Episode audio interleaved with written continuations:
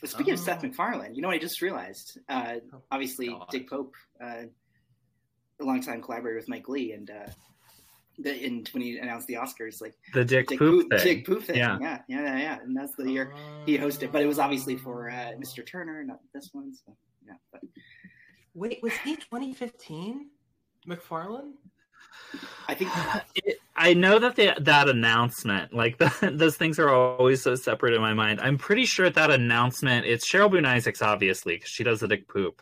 But um, it's I think it's Chris Pine with her in that announcement, who doesn't break when she is, standing right next to the man and says dick poop, stone faced. He doesn't crack a smile. He's a anything. professional. He's a professional.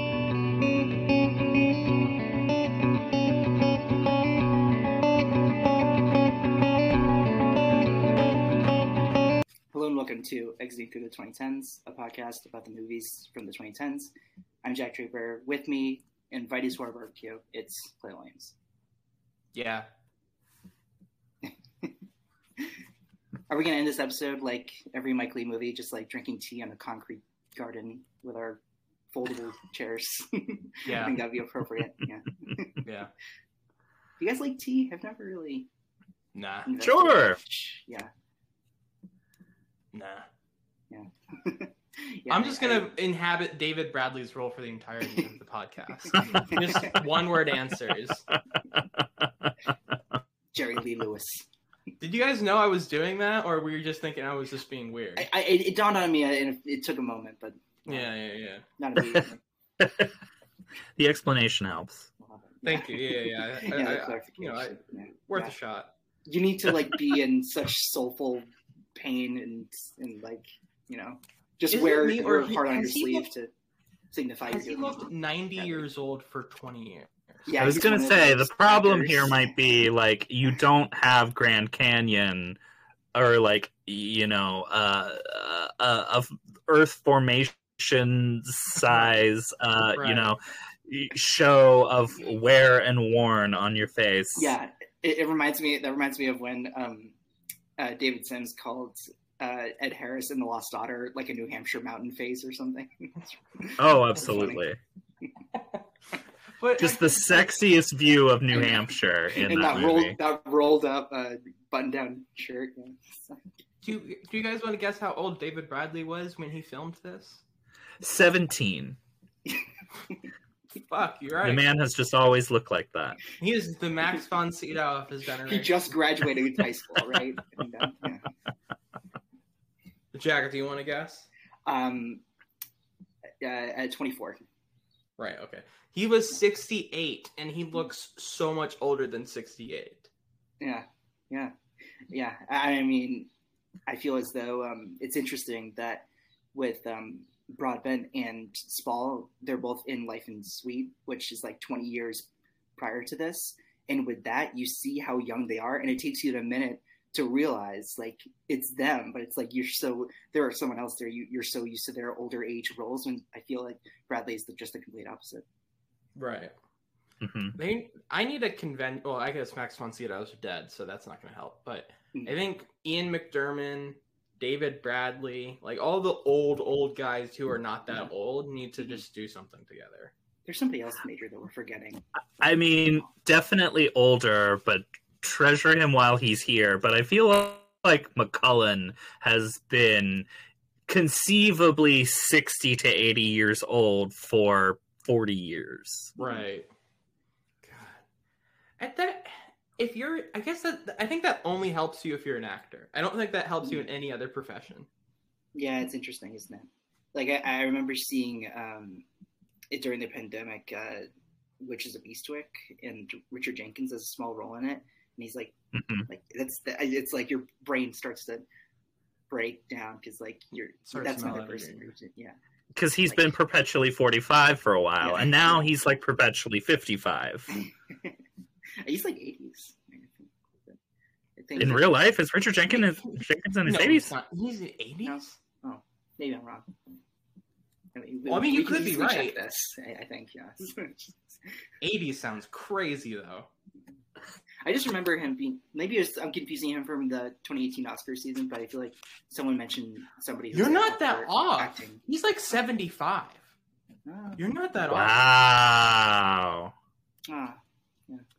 I mean that makes sense because Witches of Eastwick is 35 years old. Mm-hmm. It's like so he would have been 40 filming that movie. 87. Yeah. Huh. Wild.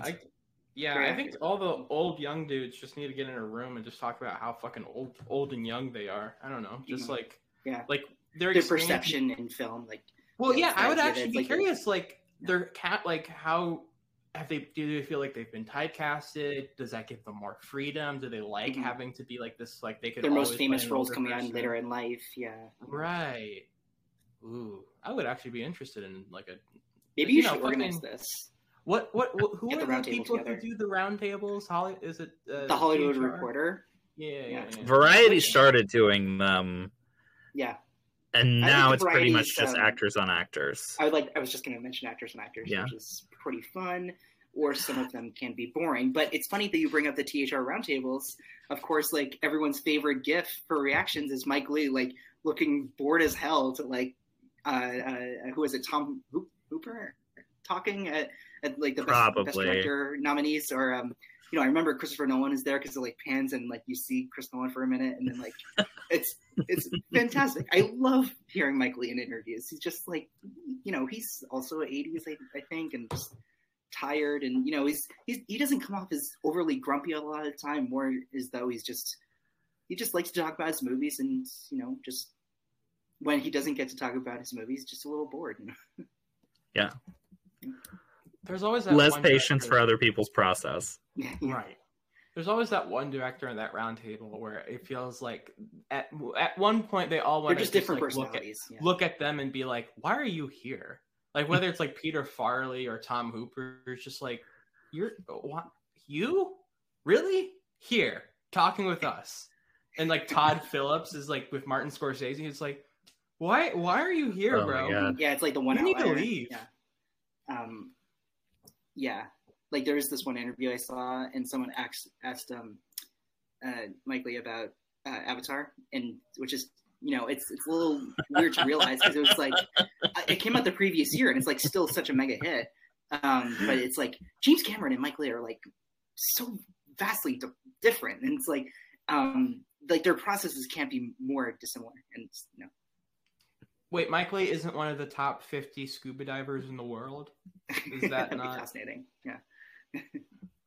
we have, however, been uh, perpetually told that another Mike Leigh movie was coming, uh, and it just keeps getting pushed back. It would be nice if we were cursed with a cursed scare quotes with a Mike Leigh movie every Christmas um, for the next decade or whatever. Uh, I say that loving the Avatar uh, phenomenon. um, you are wearing Na'vi makeup as we speak right now. That, that yes, yes. Well, so was Mike Leigh when he was talking about Avatar. Mike Leigh famously loves Avatar. It's really just called the Untitled Mike Leigh Project. There's no cast. Yeah, well, I think it, he's had he i mean he talks about this. He's had funding issues in the past but now he like right. has funding issues. I think he was set up at bleecker street for a while that they were gonna you know do his next movie. That didn't happen. I think he tried to work through netflix. Obviously didn't happen and it by the like sounds of it definitely happen. won't now. Um so it's interesting and it's especially interesting because watching another year it's one of those movies where um it, it, the first two and a half minutes of it are all these different small european financing companies mm-hmm. and it, you know just we here in america don't have an ecosystem like that right it's pretty much all like there there is like foreign financing and such you know it, talking about it is going to make me sound stupid. So I'll, I'll just say, uh, you know, there's a lot of different kinds of funding. There's a lot of like national funds over in Europe too. So it's interesting that when he's made a lot of these movies that have gotten that type of financing, that he still is struggling so hard that like he can't get that anymore. Mm-hmm. It's interesting. And, and you know, How he's much proven money to get think Oscar asking? nomination. I, you know, I, I know that in this one, another year is uh, um, relatively pretty small um, uh, compared to Peterloo and then Mr. Turner, which are like these grand period pieces. Like this one only cost eight mil, but um, Yeah, you know, I it's, mean- it's interesting. Like people will still see his movies, he'll still get Oscar nominations. Um, you can see somebody like Bleecker Street, like you mentioned, or IFC that Yeah, I was gonna say, can, this IFC can't ex- throw eight mil his way. Yeah, I- do I, don't think they really finance things. I think they Oh, just that's right. They distribute. distribute. Yeah, that's right. I am I only assumed, but you know, I yeah, Mike seems to be somebody who isn't. Uh, he doesn't. He never came off as a perfectionist to me. He just seems like who's someone who's very process oriented and just does his thing. Um, and I think people know what to expect with him at this point. But Yeah, I mean, I, I, so I, I have to be upfront here. This is my first ever Mike Leigh film. I have not oh, seen a. are you Mike Leigh films now, or is that what's happening? Oh, I mean, yeah. I mean, I, I, I don't know if I'm like the moment this ends, I'm gonna watch like five Mike Leigh films. But I, no, I mean, I'm hmm. in. I, I it was great. I loved it, but I, it, I, I don't. I want to make sure that I don't come off as like I don't really know anything about Mike Leigh, even though I've Oh, heard the name so much. I've heard the name so much throughout, you know, just Yeah. because like Twitter or whatever, and every like new piece he does, or like every new interview, it's like Mike Leigh said this or that or whatever, mm-hmm. and I'm just like, I don't. you just kind of roll with the punches. Yeah. I sometimes get him confused with Mike Mills. I'm not gonna lie. Hmm. Not like just because of just from just the stuff. mics.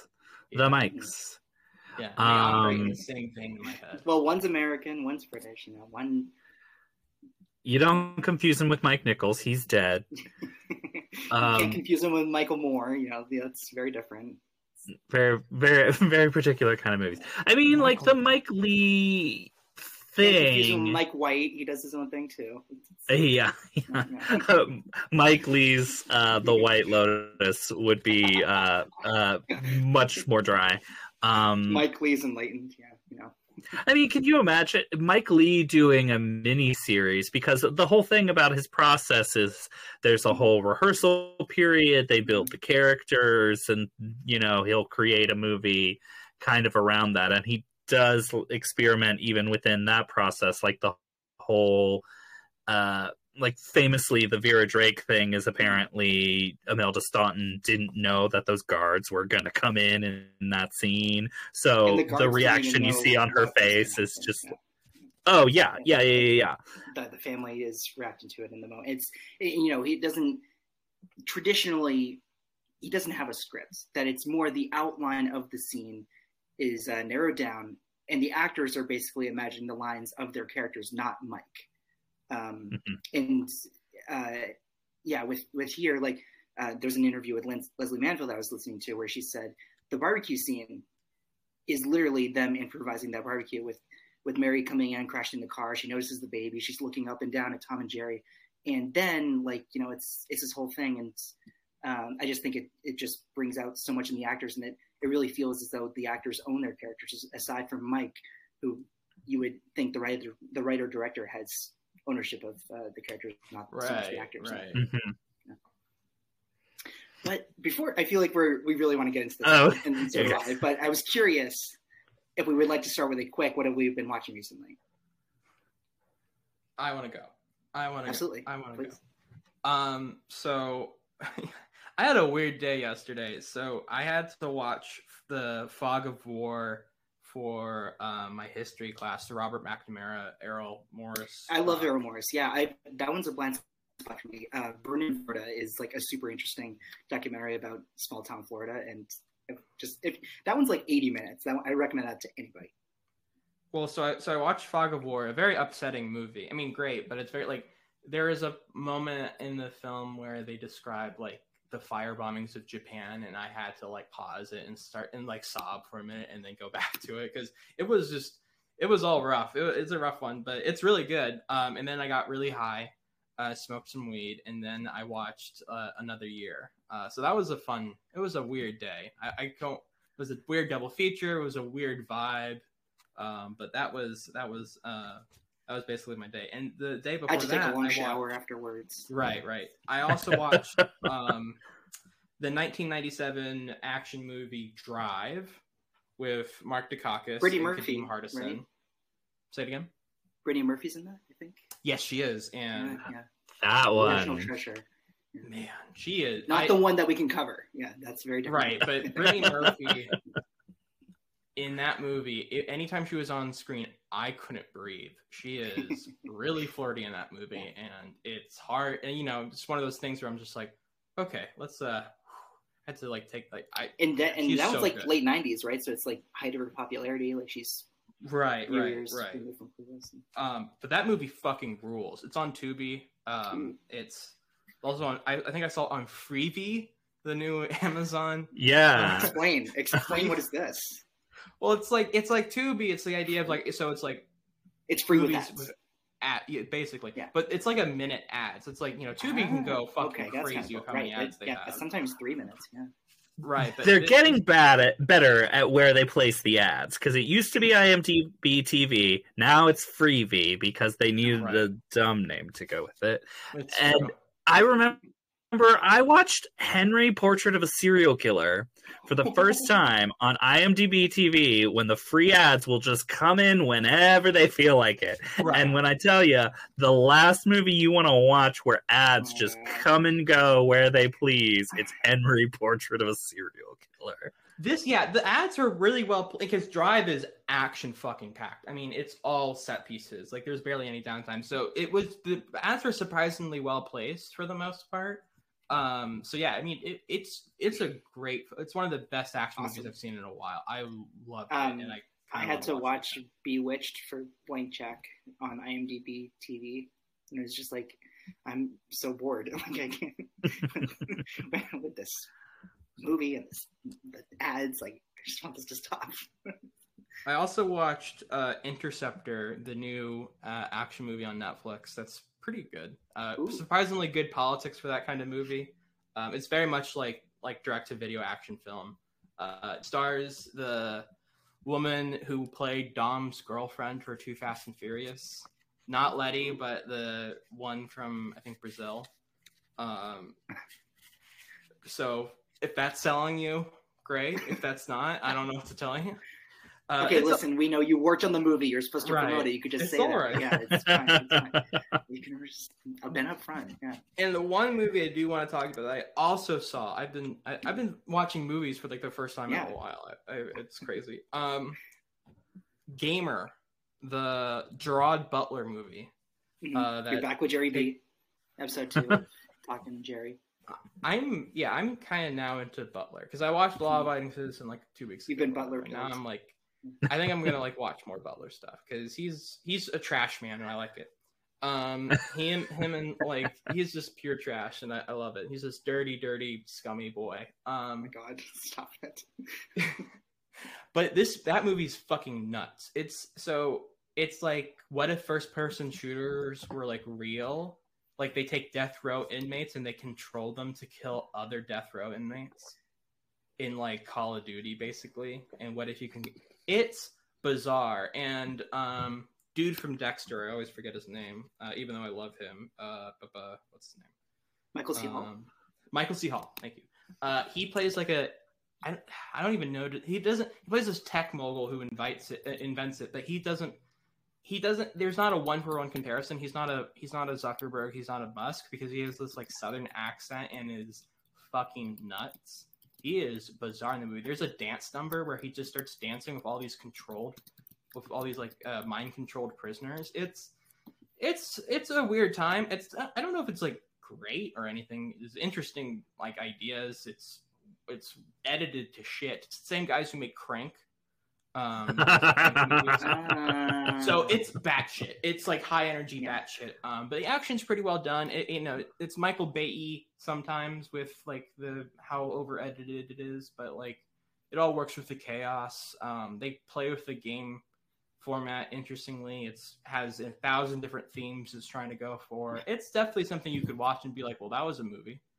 Have you Um, seen anything else by the director? I saw when I was way too, well, not way too young, but like young where I can't really remember the movie anymore. I saw Crank, um, and that's Oh. really it. Um, but besides that, no. I mean, they done also Ghost Rider, uh, Spirit of Vengeance, which Yeah. I have also not seen. Um, and they did Crank two, and then Ah. they and then one of them. So it was a duo, Uh-huh. and then one of them split off to make Mom and Dad, the um, Oh, Nick Selma Cage. Blair Nicholas Cage Yeah. movie. Yeah, Yeah, yeah, yeah. a movie I also have not seen, but yeah, that's like that's their Yeah. thing. Yeah. Uh, also, one false move by Carl Franklin. Good. Good movie. Um, two, Good fucking movie. Yeah. yeah, thumbs up from all three of us. So it's just, I mean, that I thing's miss the entire Bill package. I miss I miss Paxton so Yeah. much. We've talked Yeah. Paxton twice, and it's like we could talk about him for like so much more. I feel. Alright, that's all. That's all Have I you guys watched. done Frailty? Oh, we can't. Uh, that no, that's like 2004, so you wouldn't have done it. But I keep saying I want to rewatch Frailty because it. I I, remember. Frailty. I remember so little of it, other than it being good and scary as hell. I saw Frailty when I was 15, when Paxton died, because it was the only Paxton movie on Netflix, and it scared me so much. but I loved it. Um, never seen anything like supernatural done that way. It's like, yeah, it's, it's great. There's not much we can do with him for the decade. I mean, he was in Two Guns, everyone's favorite film, Two Guns. I mean, we've done the two 2014 movie season 20, uh, Right. uh, Nightcrawler and Edge of Tomorrow, but yeah, what else? A- Anything notable? he's in Haywire. Oh He's in yeah, Haywire. Everyone is in Haywire. yeah, yeah, Everyone in Haywire. yeah. Chris is in Um, Haywire. Um, he I, I was in Haywire. Got my side Love card you, for Haywire. Haywire. Loved you in Haywire, Chris. Thank you. Yeah, I you, appreciate you it. were you were a suit next to Antonio Banderas. I was the wire. yeah, yeah. And you went hey. So that, I, that- that was- I'm. I show up. I say, "Hey, yeah. You know got what? the title You- role." Yeah, Soderbergh like pushed the camera into you, and you said the real haywire is the friends we made along the way, and Mhm. you know, I, I think you crushed it. Really. And also the other movie he was in that came out in the decade, The Circle. Remember The Ah, Circle? That was his last movie. Um, yes, Not James right. Ponsoldt's The Circle. Yeah, The Circle. yeah. Bummer. John Boyega, Emma Ellar Watson, Coltrane, Beck. Tom Hanks, Mhm. Karen Gillan, Patton Oswalt. Sure. You know, yeah. other other people. Uh, Yeah. that's a movie. What movie. a last movie. Yeah, jeez. Wait, is that his last movie? I believe. I mean, you, you're Oh, looking. you're probably right. It was fact check me. 2017. Yeah. Yeah. Yeah, no, I think you're right. Oh my god, that's rough. There's never Yeah. like I think we talked about this not so long ago, but last last movies are rough because Yeah. it's usually like we were. I think because like in we our, we um, recently done Enough Said and and you know like Gandolfini had the drop afterwards and it's like nobody really talks about the drop but everybody would like to think of Enough Said as his last one. hmm Well, I should you know I should first say that we have Chris Vile here. Thank you for being here. Hi, everyone. Thank you for having me. Of course. And I was thinking, since we've both seen it by now, we could talk about Crimes of the Future for a minute. Lot, Oh, much, boy. much much to uh, cut open with that movie. Oh. a movie that ends, spoiler alert, with Viggo Mortensen saying, finally, some good fucking food. Um, just kidding. Um, or are we?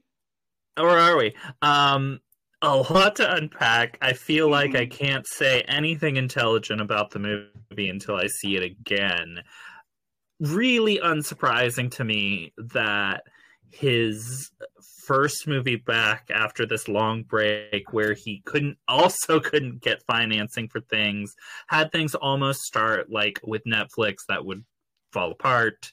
Um or not really fall apart. He said the netflix thing was kind of like they didn't go along with it very long but they he described it as a positive experience. Um unsurprising that it is about you know the evolution of art and maybe is concerned that it is going in a direction that is quite literally plastic. Um Mm. Some would say unhealthy. To uh yes the creators um and the consumers, and you know, and that the- consumers are children. Um Yeah, I've always said that's a lot of Yeah. spoilers so Yeah. I guess That's at I guess least it's a the lot of spoilers, but we're also being vague about it. Maybe We're we're be- just- yeah, like, uh, I have I haven't seen it. uh the we'll try we'll try not to spoil it for you then um but like that was kind of wholly unsurprising to me, but also he does it in his own way. And it's, you know, it's all allegorical enough that like I could be full of shit and you know it could be entirely something else that's going on there. Right. Yeah. Uh, Kristen Stewart is next level. She is so funny. Um, I've heard I horny lo- mouse described as her. Horny, like a horny mouse. okay, it's like the way that I described it to a friend is like she's edging but with syllables. It's like her speech rhythms in the movie are batshit. It's batshit, and it's so funny. I have no idea how she did it. It feels like it might be an impression that she's had in her back pocket for a decade. That like it kind of feels like she's trolling the Right. like complaints that have do- dogged her for a long time and what her like speech patterns are like and it is so funny i mean i don't i i, I saw somebody compare it to like what natalie portman tries to do in her freak out performances and it's Yeah. it's so distilled down to the voice Yeah. that like i couldn't even tell you It's what her vocals, physicality is in the movie yeah and the body language feels so anxious but it's almost as though someone is doing an impression of kristen stewart um, right and i love how much how much commitment she has to the performance. I mean everybody's is committed clearly but i, I think you can tell that whenever she gets to speak to viggo mortensen it, it's like the energy has shifted in the room. Um, hmm it's almost because like all their scenes are either in like this this um, nightmarish production design or everybody is watching them it feels like. So it's like it's almost like she's almost being watched even though she is or isn't. Um and she has to like speak very quietly and like lean into to viggo and by then the audience you have to like lean into her. It's it's She crazy. Talks- she's the mvp um for me. Uh like chris though i, I feel as though i need to see it again. And um cronenberg doesn't always work for me just just because of uh, his constant like push and pull of like violence and performance and all these things that he's like going on this very monotone level with.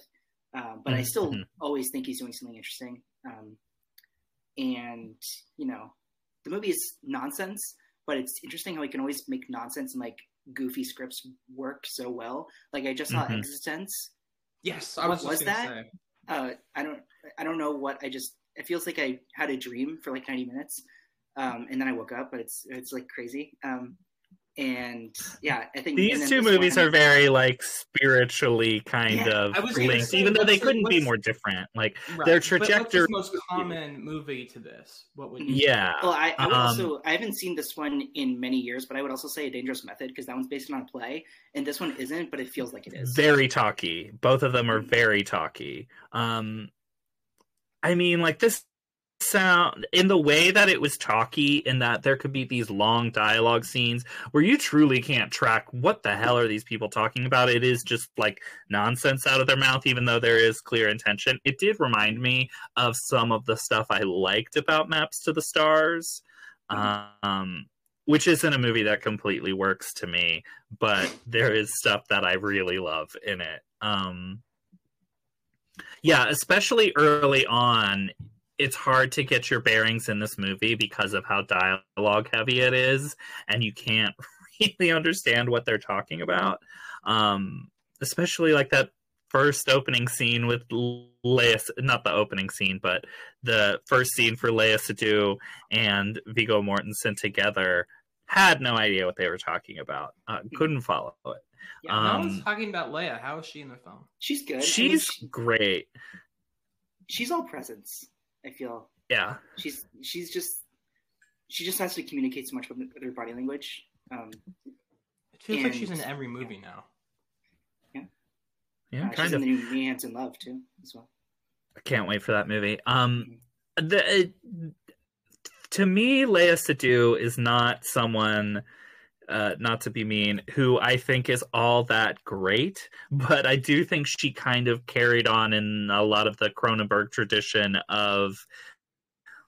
I I don't know what if he if he sees something in performers and highlights that or pulls it out or if he just pulls these like really strong performances out of performances uh, performers who can be like pretty mid a lot of the time Mhm. um but there she really is kind of a presence in this and i do think that she uh, uh, there is a lot to say for someone who can confidently deliver some of this like gobbledygook for lack of a better word that helps you understand it um, Yeah. even when i was confused it's like when you when you have someone who can confidently deliver uh, some of these things that cronenberg is just like reams of whatever table setting um, there there's also something valuable in this performance um, yeah I, I, I liked her a lot Yeah, yeah it's almost like he's table setting, but for nothing.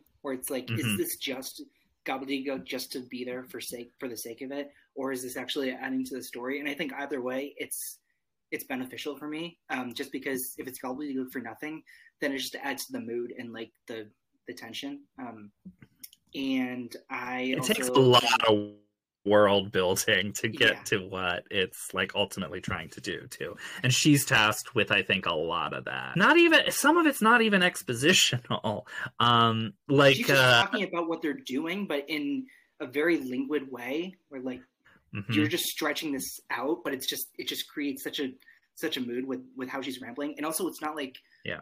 Like there's no sporadic performances. I mean, it's Cronenberg, so it's like everybody is on the same level. i am here But for yeah, the scott he's speedman renaissance I, I was just gonna bring up Scott Speedman. Yeah, scott speedman he's really. I mean, Um, you know, great. And I think he's like genuinely really good in this, and an underrated like aspect that I don't know many people are shouting out. Uh, can't wait to see him in the new Lena Dunham movie. Um, I am not one of the like uh there that movie has its defenders i'm Mhm. fi- uh, whatever with it but he in that movie is beyond it is next level it is uh, I, i'm not i can't even spoil it for you but like he's the reason to watch the movie and he's maybe got five minutes of screen time it's Oh, nuts fantastic. Bernthal is in the movie in Dunham. yeah, yeah. Bernthal's a pretty big part in he's, the he's Lena like Dunham. the second lead, right? I would maybe say so. I mean, the first half of the movie, absolutely, but you know, Okay. Yeah, I uh, was gonna say? No, I think Speedman.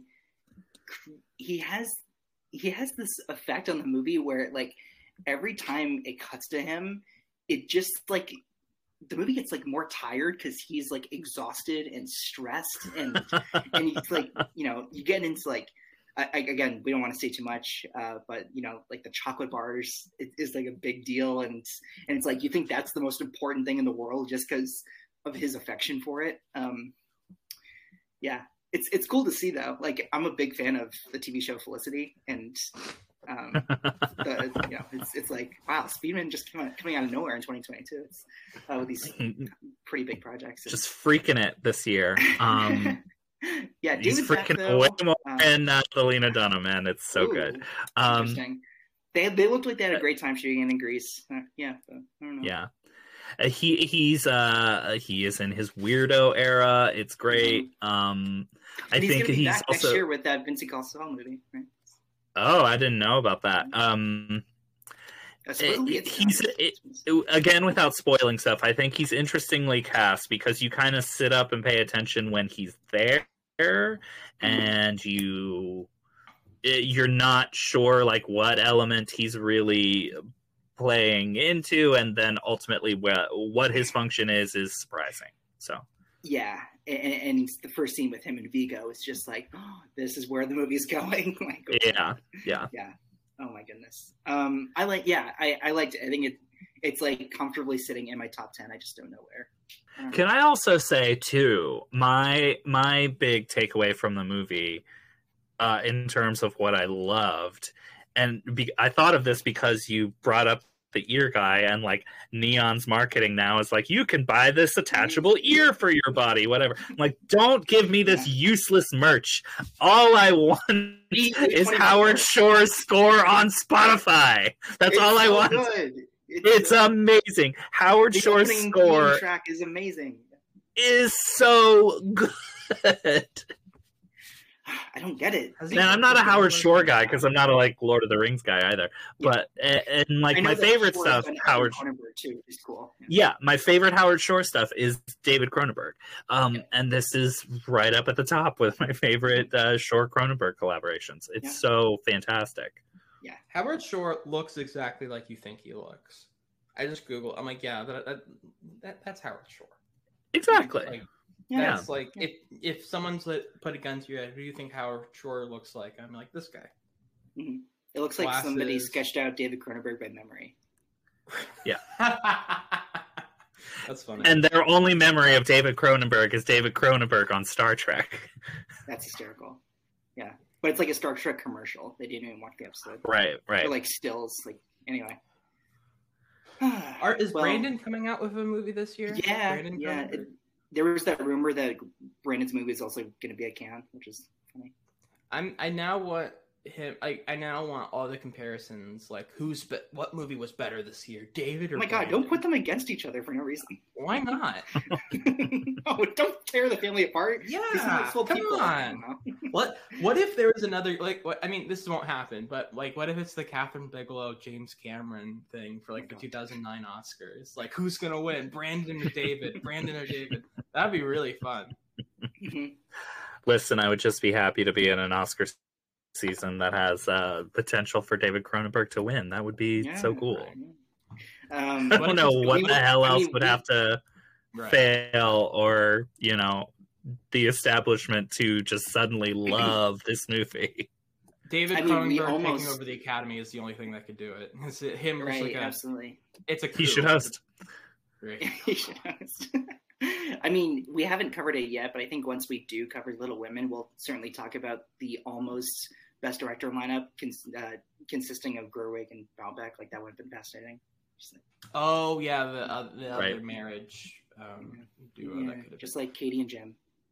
I, I know this is like a tired joke, but when when is the daughter gonna start doing? Leah is it Leah Cronenberg, the photographer? Like, she needs to get into the game now. It, the you know the bar has been set. That you know gauntlet has been thrown. Let's get all of the Cronenbergs into making movies we'll now. see. Let's get all these Canadian, these weirdo Canadians, you know, in the film industry. I wonder if we can get Leah Cronenberg on the podcast. I feel like that might be a thing. I don't know. Yeah, Like, she's not. I don't think she's big enough to be like absolutely not. sure. Like in this instance, would Brandon and David be busy? I mean, I, I'm you know probably. I don't know what Probably. Brandon's doing, but I'm in. Yeah. I liked Possessor a lot. I don't know if Yeah. that, I don't know if you guys are Possessor heads. No, I do. I do like Possessor. Possessor is good. I love Andrea Riseborough, and I I have issues I with need, I some need to see Anti. some of that movie, but I do like uh, I do like her performance quite a bit. yeah, we could at least cover really- Antiviral. Uh, I watched Fire Island this weekend. I loved Mhm. it. I was so happy to have this kind of comedy again. That just like Yeah. great summer comedy with a high rewatch uh, value. That like it'll be the type of thing that it's like if you're watching a movie with your friends, you can just throw it on and it's wonderful. Yeah. Um, I I it was loved my uh, favorite of Driveways, so I'm, I'm very excited to get to it. Oh, okay. Uh, see, it's this is probably my favorite Andrew Ahn film, and I- had some like limitations with the other ones that I'm just like it. It's just this one thing that's a snag, but it's a big snag for some of those other movies. But like, I loved this one, and it's like it's totally you know entertainment entertaining comedy but i do think it's you know the best version of it that it's gonna be um and it's like it's just like one of it's a great comedy of like you know quotability factor rewatch factor. I also like margaret cho means so much to me. I remember being far too young and probably like seven or eight years old watching her first hbo special. Um i love this movie. Hmm Joel Kim Booster seems like a big name that people have been shouting a lot recently too. Oh yeah, and in terms of the Austen adaptation of it all, it's so smart, and I think um, just like cracking open her work for a, lot of different possibilities. Like it- it's maybe not as good as Clueless was, but it does the same thing Clueless did in terms of reopening her work for all these different types of interpretation. Mhm. Yeah, that's so cool. I Yeah, it's, it's, it's, so on my fucked up that reach. Fire watch Island list. isn't in theaters. I feel like that could have been one of those I mean, comedies to really Yeah. like hit. Well, and eh, I don't know. It, it it it was always produced by Searchlight with the intention of Hulu. When they produced the movie, when they funded the movie, that was the intention for it. But like when the movie turned out well, and like they've been sitting on the movie for a little while, like it finished post, I forget when, but it just feels like there's a lot they're acquiring things and they're producing things with the intention of just putting it on Hulu, probably because Disney wants to boost up the Hulu profile, which fine, understandable. But they they have these projects that make sense for theatrical. Like I would have loved to have seen this movie with a crowd because like this movie would have totally fucking played to a crowd. Um and then when they announced that Predator movie that's just gonna be on Hulu, it's like, why are you doing that? And it's not Uh, called Predator; it's called Prey for God knows what reason. And the same thing is true of uh, Good Luck to You, Leo Grand, which is really good. That's coming this That's coming month. soon. Yeah. And they acquired that out of Sundance. So, like, they bought it with the intention of doing that. I just feel like when you have something that's. I don't understand why there's not a redirection, you know, where they at least have some type of theatrical. Well, look at look at the Big. Sick. That was an Amazon film, right? That was an Mhm, Amazon yeah. film. That made I just looked it up. Five million budget made fifty mil at the box office. Like That was a summer release 2017. Too. exact. And I was thinking, when's the last time this critically acclaimed of a romantic comedy was released? Because usually, like this has been pretty beloved.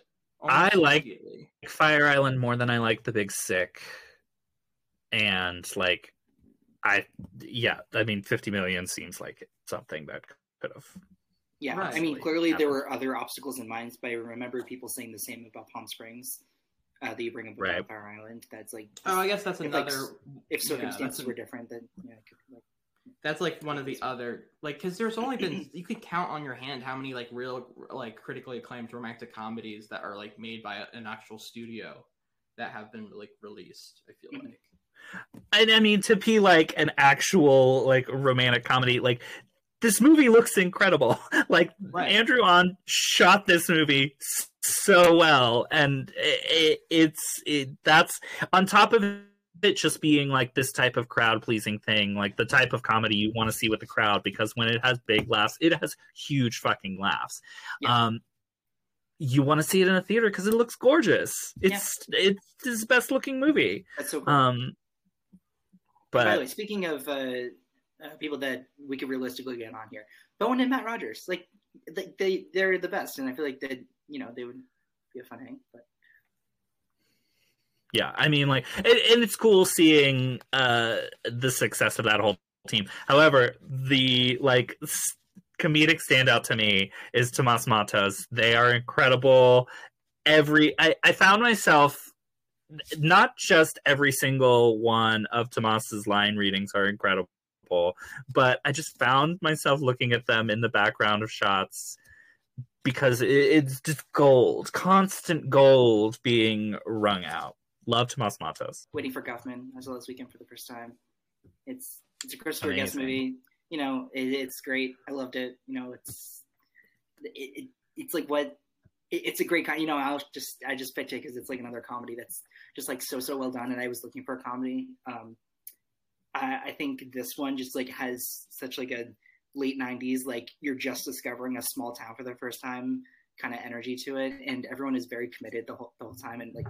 Um, yeah, no, it's like all the jokes feel like so planned out, but they don't feel like too like tightened. And it's just like it feels like planned out and improvised at the same time. It's mm-hmm. it's great. I mean, it's on Kanopy right now, but um, One of my Before- favorites.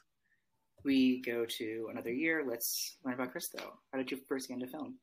And Oh my god. Uh, big it, question. it, sou- it sounds cheap, but probably basically birth. I mean, I. okay, we're, we can move on now. No, I'm just kidding. Oh. it's baked into my DNA. yeah. But like my family will tell you uh, like the stories, uh, and I hear the story often of like when I was a kid, as soon as I was like speaking and reading and all of that, I would memorize the back of like the Little Mermaid VHS, whatever VHSs I could have, and I would just like rattle off. I I remember I would memorize the copy, the blurb or whatever. Did you see it in 2004? Uh, Little Mermaid. Oh, oh, I think birth. Oh my god. Oh, was- no, I was, my birth, not the motion picture birth. The motion picture birth. Uh, uh, anyone who wants to say that that is their like film, uh, uh, uh, whatever ignites you, great answer. No, um, Oh my god. uh, You no, like as a age. kid, I would. Yes, exactly. Uh, as early as I can remember. Um, yeah, I would memorize the back of like VHSs. I would remember like running times of The Little Mermaid, Aladdin, etc., whatever. Um, because I was obsessive. Um, I mean, I, and I was also coming of like a certain age when you really start like uh my good friend and co-host Joe Reed says like hunter gatherer stage of um you know your pop culture fandom. I hit I was turned 12 in 1999 uh which was also Congratulations. thank you. It was a major achievement for me. Um and i had a cool dad who was like trying to foster my interests and such. So it's like he took me to everything things that i shouldn't have seen like Oh my gosh, recently 99, talking. that's the time to like have a cool dad.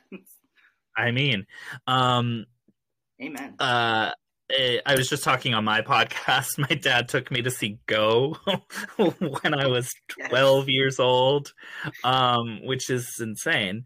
Um, I mean, like, I didn't see everything. I didn't see Eyes Wide Shut in theaters, Yeah. etc. But like, I Not saw South Park I'm in sure. theaters. Yeah.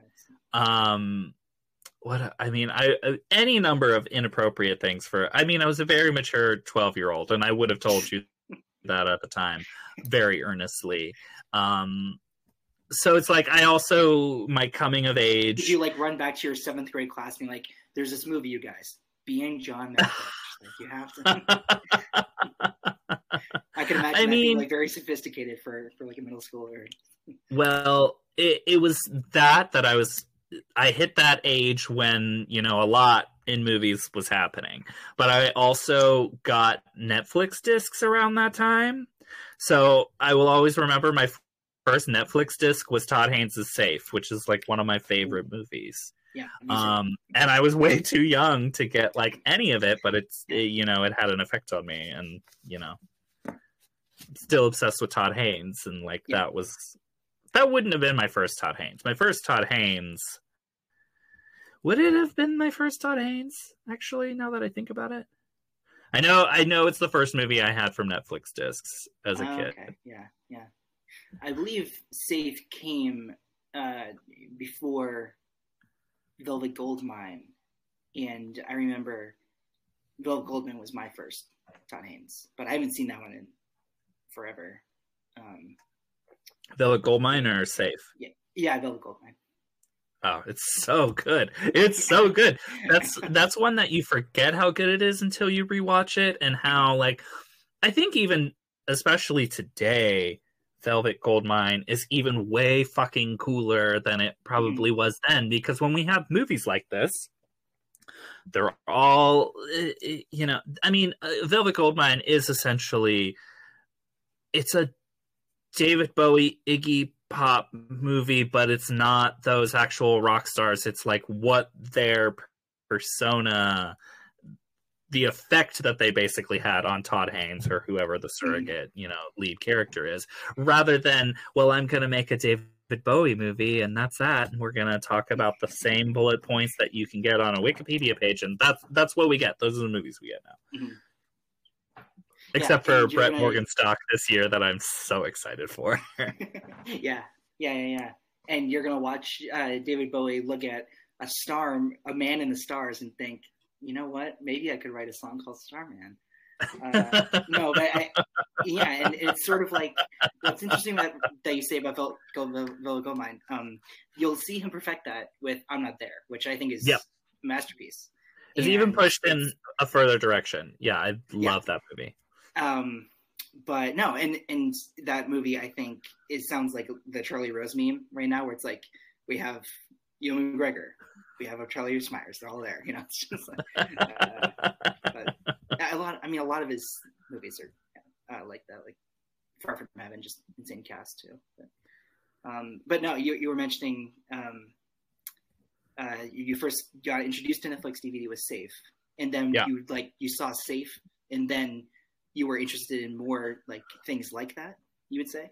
I mean, probably. I mean, I was kind of, I, I, I really was kind of like spongy and just trying to take in whatever Yeah. I could get, and it's like it's like you're branching off from like, like I was uh, religious with Entertainment Weekly, so it's like anything that even gets a mere mention, it's and it peaks the like what the hell is that Mm. um type of thing so it's like i remember another netflix movie that i sh- sh- my dad should have paid attention to what i was putting on my queue i remember watching irreversible as a kid and just being like I, all i knew was that it was controversial and it Mhm. said right, because that's a trailer where it's like controversial, like insane, gross. yeah and Like, i'm just watching it you know Trigger words that keep glazed popping up in the over as a child like well i mean i would would have probably been a teenager at that point Yeah. but still Yeah. just like what the hell um so it's like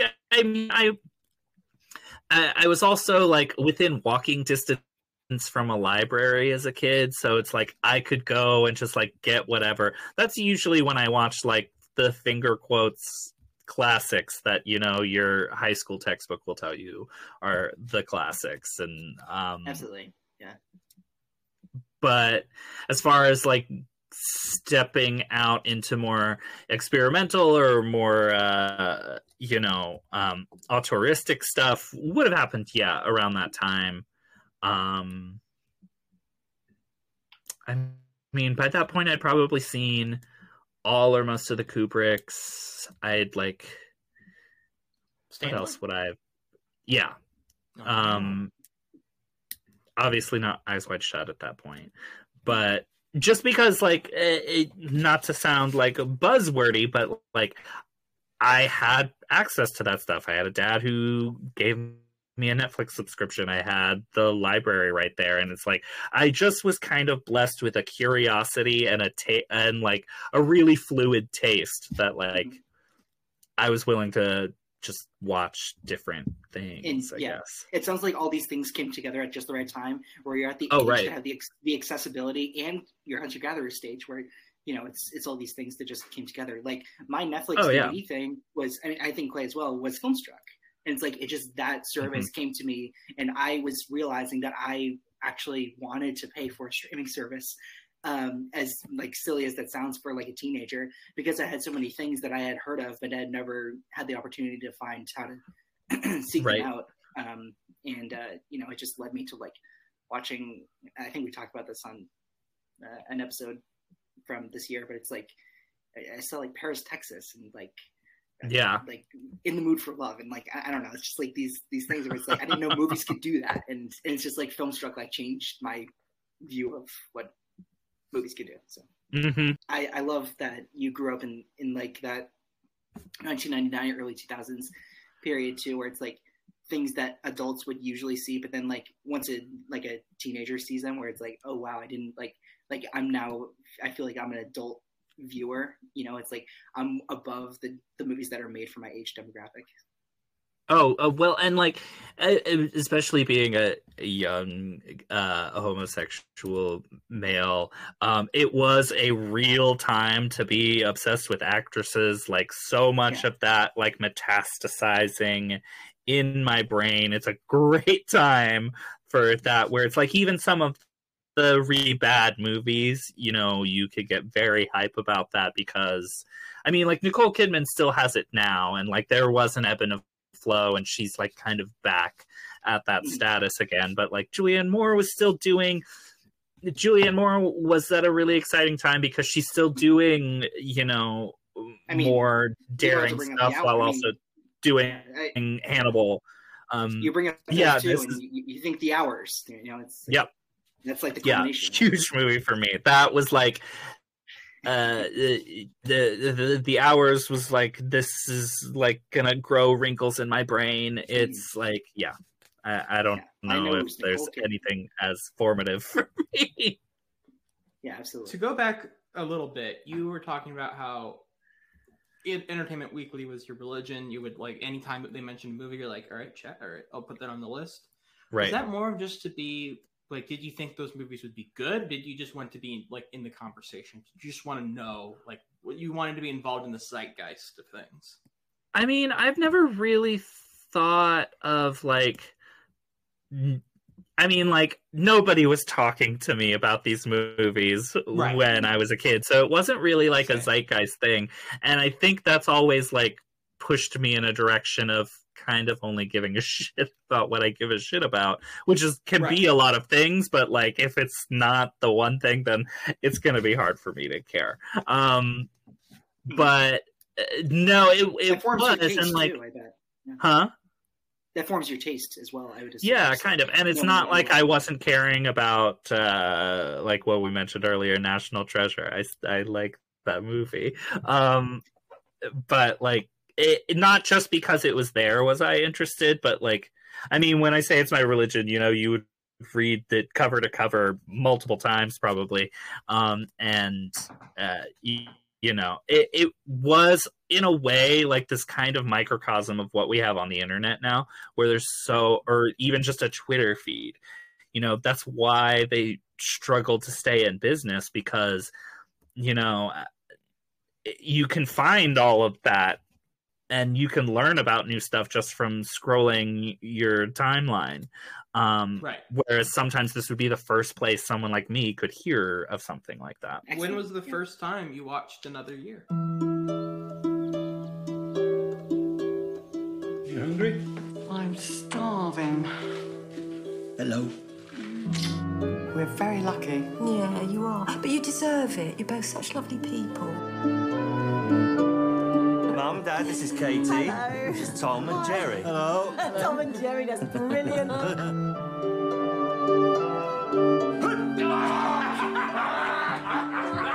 this is for you, Tom. Ah, Buenos Aires. Yeah, because I thought that. Well, you went there, didn't you? The two of you, Argentina. No, I didn't. No. Didn't you? Eat, drink, be merry. It's lovely having your dinner cooked for you. You don't really bother when you're by yourself, do you? I don't, anyway. He was a good looking man when he was young. Was he? Hmm. Life's not always kind, is it?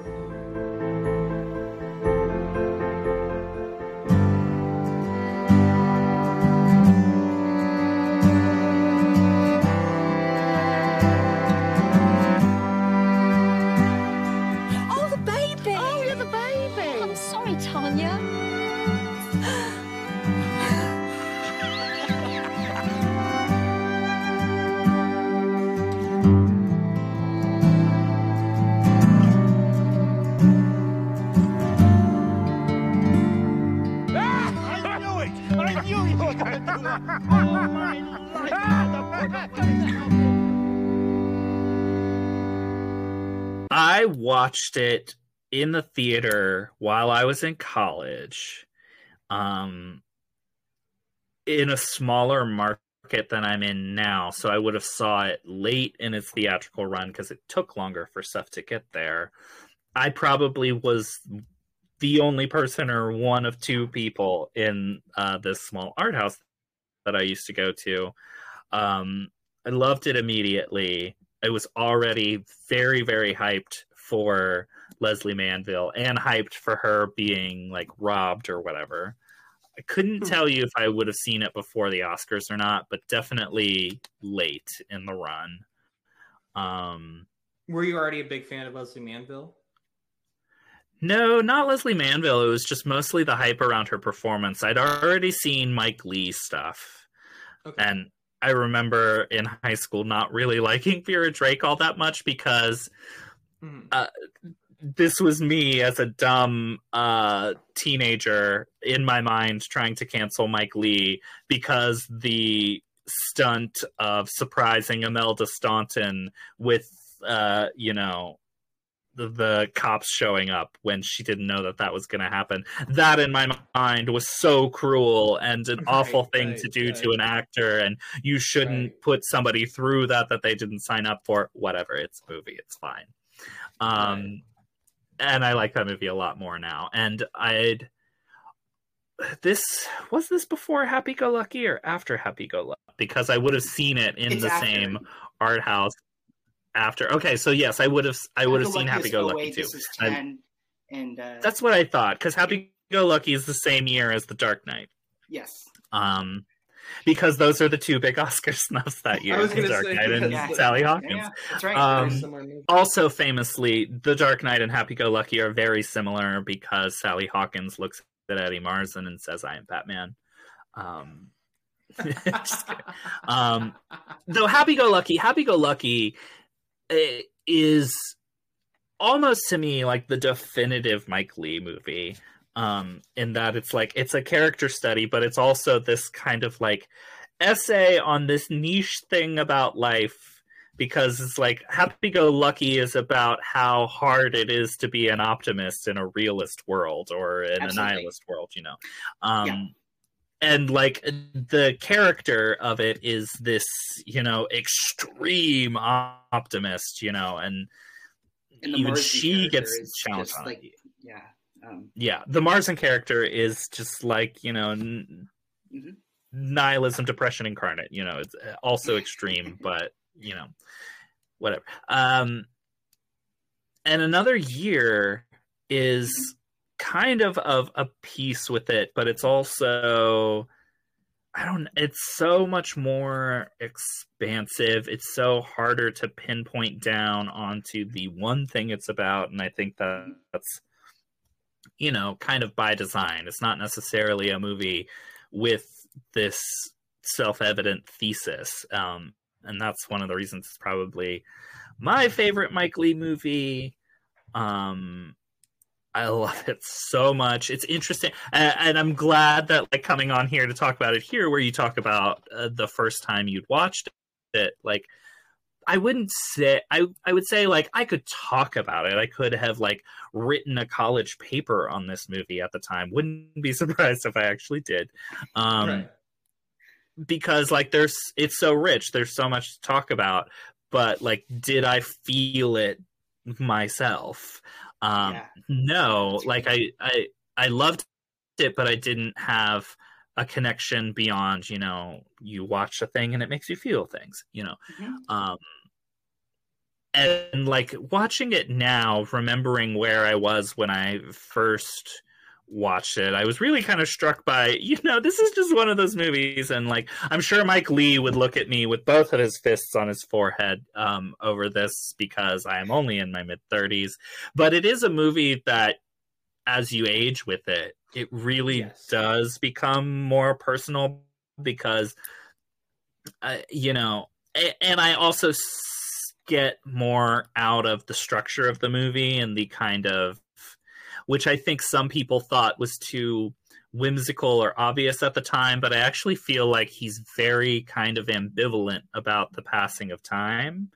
um, Right. in this movie that i kind of connected to really well um, this time and that it's just like doesn't mean anything it's just time passing Has he done any stage work before? Yeah, he started in theater. Yep. Mhm. And, and then transitioned into TV movies. And, those uh, themes and such register with me so much deeper now than it did then and like again i'm in my mid 30s mike leigh would slap me across the face for saying that um in a way that it's going to be an exciting movie to just keep revisiting um and as like friend circles change and you know you grow, you fuck up. I read a lot of the Letterboxd logs of people that I follow are like, I relate to this too much, and like this the to degrees, watch. Yeah.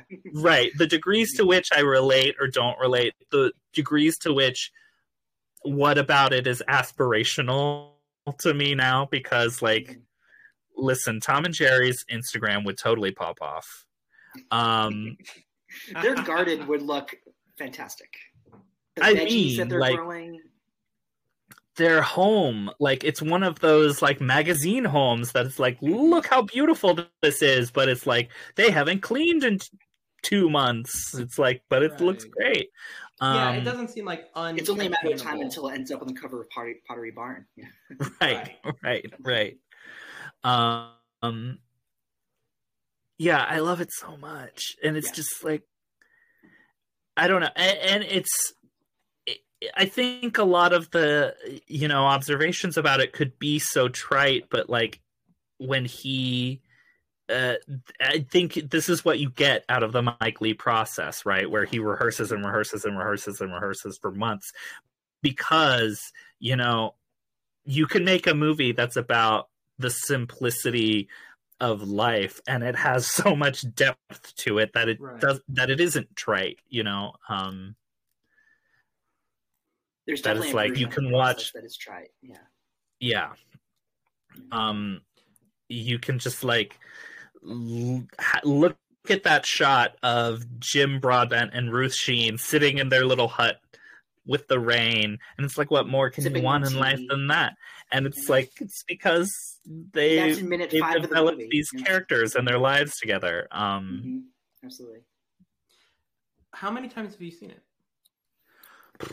i mean probably like 10 times a dozen times Holy it had shit. been a while since i've seen it um but yeah so i haven't seen it in a few years because i definitely didn't watch it during the pandemic that wouldn't have been a great choice Yeah. um yeah it's just one of those movies that i get caught by different things whenever i do watch it and different move different moments make me emotional but the thing that i think stays consistent is i don't always know why. Um i think it- it's just very easy to get away uh, or get caught up in a, a real kind of depth of feeling in this movie um, that rather than feeling like you know something that's at arm's length mike leigh is really kind of enveloping in you, you in and inviting you into that you can feel participatory in it oh, rather real than. Super Yeah. intimate. um rather than something that's theoretical you know that like Right. purely you, we are just watching these people from a distance Yeah. um, and like you said, it you know there's as- something aspirational with it. There's also some people who are like I relate too much with it. I mean, the film is kind of like for people you know our age, a little younger, a little older, um, but right before we hit like where Tom, Jerry, Mary, and Ken are. I mean, it shows like what our dreams and nightmares are. Our dream to be at that age is to be Tom and Jerry. Our nightmare is to be Ken and Mary is that like that's that's like what we're trying to avoid. And you know i feel like everyone no matter kind of how old you are if you have the if you can under whenever whatever age you can understand the concept of aging and being middle age the moment you understand that concept and the moment you can picture yourself in that era the moment you're either dreading or you're just like man i hope i figure it out by then or i hope it works out. I hope i can age gracefully. I hope i can be comfortable with who i am at that age. I hope i don't you know that kind of thing where you don't feel I mean, a, a, you know, a lot of our life in general is dreading or you know looking into the future and just worrying about what we if we can you know succeed, uh, no matter what age we are, and to keep being emotionally healthy and all that kind of shit.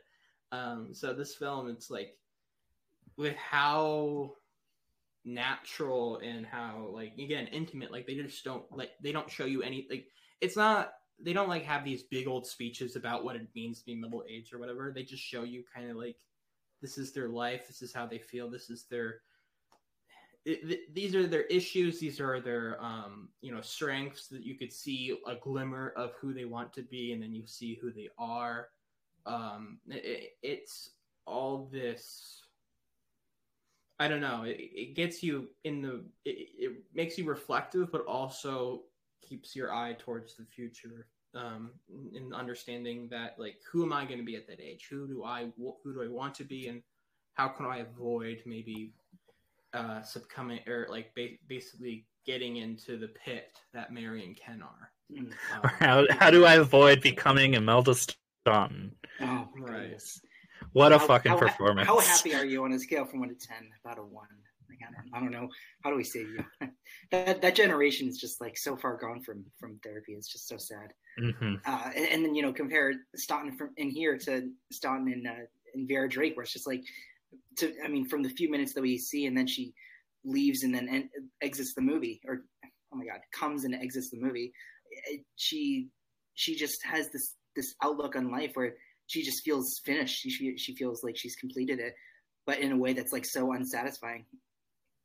Yeah, that that that just like that's a little short film right there. It's crazy.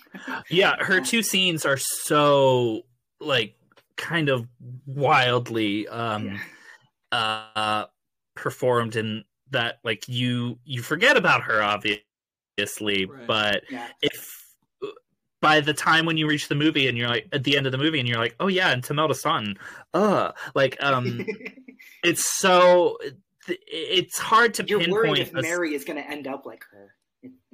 I mean, Mary might not, you know, this is this is one thing that I thought about on this rewatch in terms of it being close to something conclusive or about a particular one idea.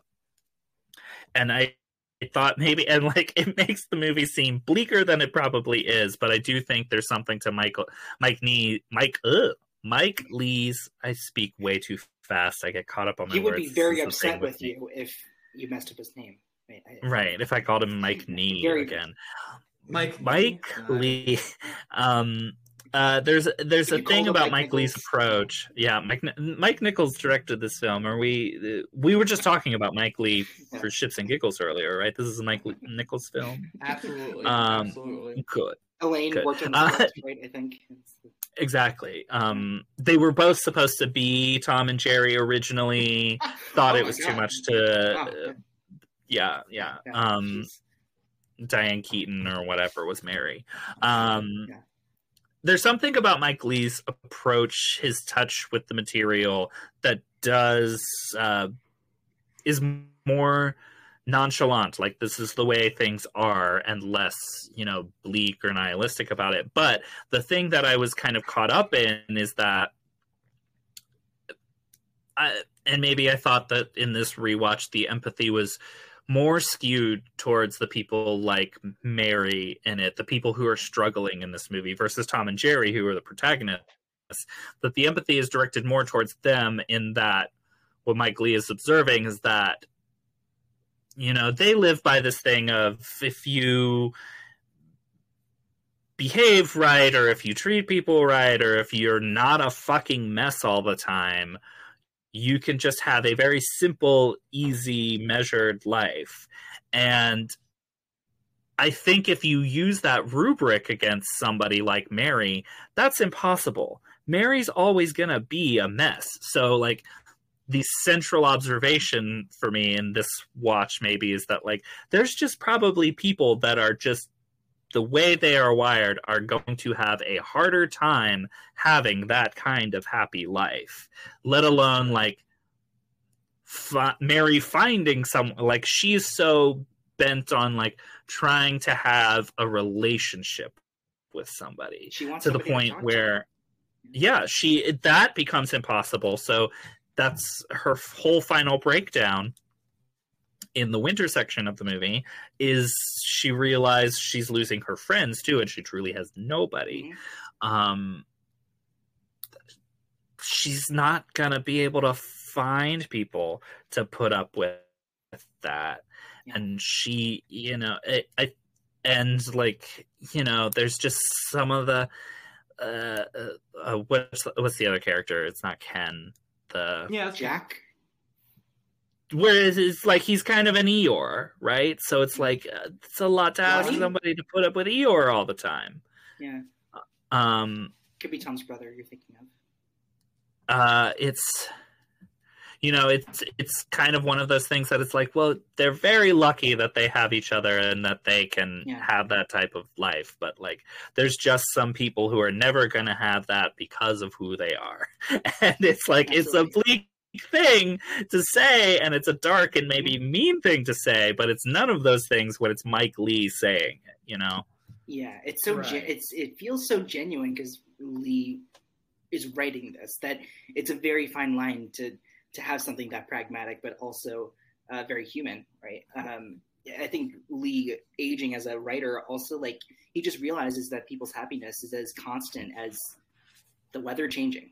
That right? It's Yeah. just like the, the earth goes around and people's happiness sort of stay at the same axis. And I think Ken and Mary, you know, they'll they'll have their struggles and they'll vent to Tom and Jerry, uh, which in in scenes that are exactly what it, what it's like to hang out with a couple when you are single, um, and they cook you dinner and feed you wine, but you still have nobody to talk to, and you know it's and you know that that those scenes when they have dinner together, there's just so much history there. Uh, with I just I just adore those parts, and you feel as though that that, that it's old friends, but like something is still missing. Um, I think Clay mentions earlier, like there's there's no operatic like shouting match between like hmm uh, uh, uh, Jerry and, and Mary when it's like she crashes at, at their place for the night or something like no that. No one But yells the thesis no one- of the film. Where I think Right. that's also Thank God. where no one no one yells the thesis, and I think Leigh is a smarter writer than that. I think it's also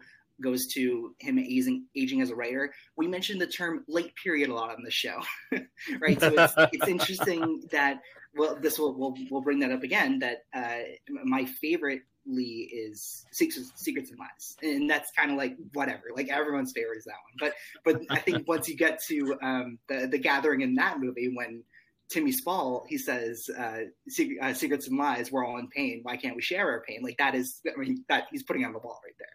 And Right. for me, there's no moment like that, and that's what's so delicate. I No think one's this like, rose it's like another year, right? Broadbent looks directly down the barrel of the camera. Um, Clay put down his cards. I would like to put down my cards. I think during the lockdown, Mike Leigh rose to my, one of my favorite directors ever. Oh. uh, the Criterion Channel uh, put out an entire slate of his films. I think I saw all of them. a lot of them are still there. They're all. I was just gonna say. Uh, Meantime is still there. I caught up with that recently, and I just get it. I get what he's going for. I, I think his movies are spectacular. They're just the complete package for me. And um, I remember just like Imagining you walking up to Mike Leigh and be like, "I get it." oh yeah I, I I know that was weird phrasing. Um, but No, no, no, no, I- it- no. I I'm, always- I'm- it, I, it's not. I've just, I've said, I've said that shit too, but I'm just now imagining like I people say that all the time. I'm just now imagining people just like, you know, Mike, I get know. it, and then walk away. well, I mean, I, me saying that and Chris messing up his name, I mean, that's like the same like counterpoint. But I think also it's I'm confused. Why are we still talking about Mike Leigh when we're here to talk about a Mike Nichols movie? oh, that's right. That's right. That's right. You can't really Uh, say I get it to Mike Nichols because you know he's dead. Yeah, right, right, right. I got it. We it. already we already went to Charlie Wilson's War. Yeah, that was you know a long time ago. Mhm. You just go to his grave and like, I got it, Yeah. Mike, and then walk away. yeah. uh, and yeah, like I had seen uh, before, like I went through all his movies on Criterion when they put out like a whole slate of them. I think I had seen Happy Go Lucky and uh, Vera Drake because I like was recommended them. Uh, Vera Drake, knowing the backstory, which we talked about, and was just like so impressed by by the process, and I wanted to see it unfold. Um, and it's and like that that's what got me hooked. And then um, yeah, I think this one like rose to my top three now. Uh, this is like a close two or three uh, with Life is Sweet just above possibly. I don't dislike his period pieces, but he just does contemporary settings so well that by default, I think Vera Drake uh, and Mr. Turner fall by the wayside. I haven't seen Peterloo yet, but I'm, you know, we could cover it, so I just avoid. I- I gotta say, Peterloo, justice for There's a whole mess with that Peterloo. one, right? There's a whole mess. I know, I know. I mean, it wasn't treated fair. It wasn't treated fairly. It's one of those things where people shouldn't believe the whispers because, like, everybody knew it got rejected by Cannes, and then people decided that it meant that the movie was troubled or bad or whatever. It's a good There's movie. It's not. movies It's that can. And and That's by so the way, we should also mention that uh, Peterloo was Amazon, and it's just like, oh my god, they failed another movie. Like they just don't know it. They just they give them like it just they don't do anything. But Um, I think which it's funny that you do bring up a Cannes and uh, Peterloo being rejected. That this is also a Cannes premiere. Um, I think a lot of people expect this to be a strong contender. Another the year. Palm. Another year was premiere. Yeah, Yep. premiered at Cannes. Uh, it was the big shocker that Cannes that it didn't win anything. Yeah, it didn't win anything. Um, it, people expected it to because Secrets and Lies won the Palme. This lost to Uncle Boonmee, which I just always find very Which funny. is a great Like, winner. see- it's a great winner, but I just I, I can't get the image out of have my these head pulled with up too. Tim Tim Burton being the Cannes president and just being like, "That's it." but, you know, uh, um with what was I going to say? Um, but yeah, love, love Mike Lee. I just you know, Yeah. Absolutely. Yeah. That And- and, can uh, you know, though. I think we should also mention, like, putting us at the time they were recording this, that the film at Lincoln Center is doing that retrospective in New York right now. And just like, I thought it was a good timing to, to do this, and as well as your passion for it. Yeah, I mean, I wish I could be there to see them, and especially because he's doing Q and A's for like. I know he's in person. I, yeah. I I looked at that lineup. I was like, he's showing up a lot. Like, I mean, the hotel poor room. guy can't get financing. Maybe this will do it. I don't know. Um, the this Cannes though, I remember following this Cannes. I remember following this when it was at TIFF. Um, and this got like some of the best reviews at this Cannes, and it didn't win, which is just like how it goes for cans sometimes because it's I think we it's obviously mentioned, but I think juried. it's, a, it's Christmas release, I believe. Uh, yeah, I think it was late year, and like uh, when I saw it, you know, I was I was at the closer to the bottom of the distribution food chain, so it took forever to see it. Mhm. Um, yeah, I don't, I I love this movie. I mean, we haven't really talked about Lesley Manville yet, but like I feel like it it it's a shame because it's not the type of thing that people ever talk it's not the type of performances people ever talk about you know when their co-star is lesley manville doing what she has to do in this movie. But broadbent and ruth sheen are so fucking good in this movie. I think Yeah. ruth sheen especially. And it's really hard to do to play that consistent of a person when you're dealing with a bunch of different types of conflict. Um I think about Ruth Sheen in the scene where they first meet the girlfriend, their son's girlfriend, Oh, and if it, when, when you really pay attention, it's like there's kind of ebbs and flows to the scene of she can't decide if she likes Katie or not, but she's still putting on this great face because Katie also seems like a lot. But then the second that Mary shows up, it's like, oh yeah, Katie was a lot, but Mary's here now. And Mary's being rude as hell. So Right. you get to watch Ruth Sheen kind of deal with that in the background and be like, well, wait, why are you being such an asshole? Maybe she actually is really nice. It, it, it it's the type of thing that happens in a Mike Leigh movie where it's like Yeah. there's not usually this type of space Yeah. um, for someone who is just a steady character to actually have that much to play. Um, and it's like the the two actual protagonists of the movie. It's part of the reason why there was the whole like mishigas around uh, Lesley Manville not getting Oscar nominated because like there's this whole idea like well she can't be the lead, but then you would have people say well but they're not really leads they're passive leads so blah blah blah which is stupid um and yeah so it's like they ultimately get kind of screwed out of the conversation but i do think that they are She's incredible. supporting. She's yeah, I think it's. I, I do. I. I do think she. I would ultimately play her in supporting as well. Um, and I think she's my favorite, like one of my favorite performances overall of 2010. It's it's almost this thing that Leigh will do that it's uh, slowly becomes her movie that we expect it to be Tom and Jerry, and then right it, it morphs into her because like yeah in that scene you'll see uh like invisible fires that jerry will have to put out Mhm. when the second um she says auntie mary and she's so I- there's just so much to unpack with this with with manville and what she's doing because like she so desperately wants to be the age that joe is right now and she's only flirting. She also wants to fuck quote, Joe. air- well, I know, I, I know. Yeah. That scene, There's I forgot like- how it's so uncomfortable now. long it is. It is so. It is like it goes on for so fucking painful. Um, Uh-huh. the scene with her and Joe, and it- you're right. It goes on forever. Not in a way that's like bad for the movie, Mhm. but Bad for the is soul.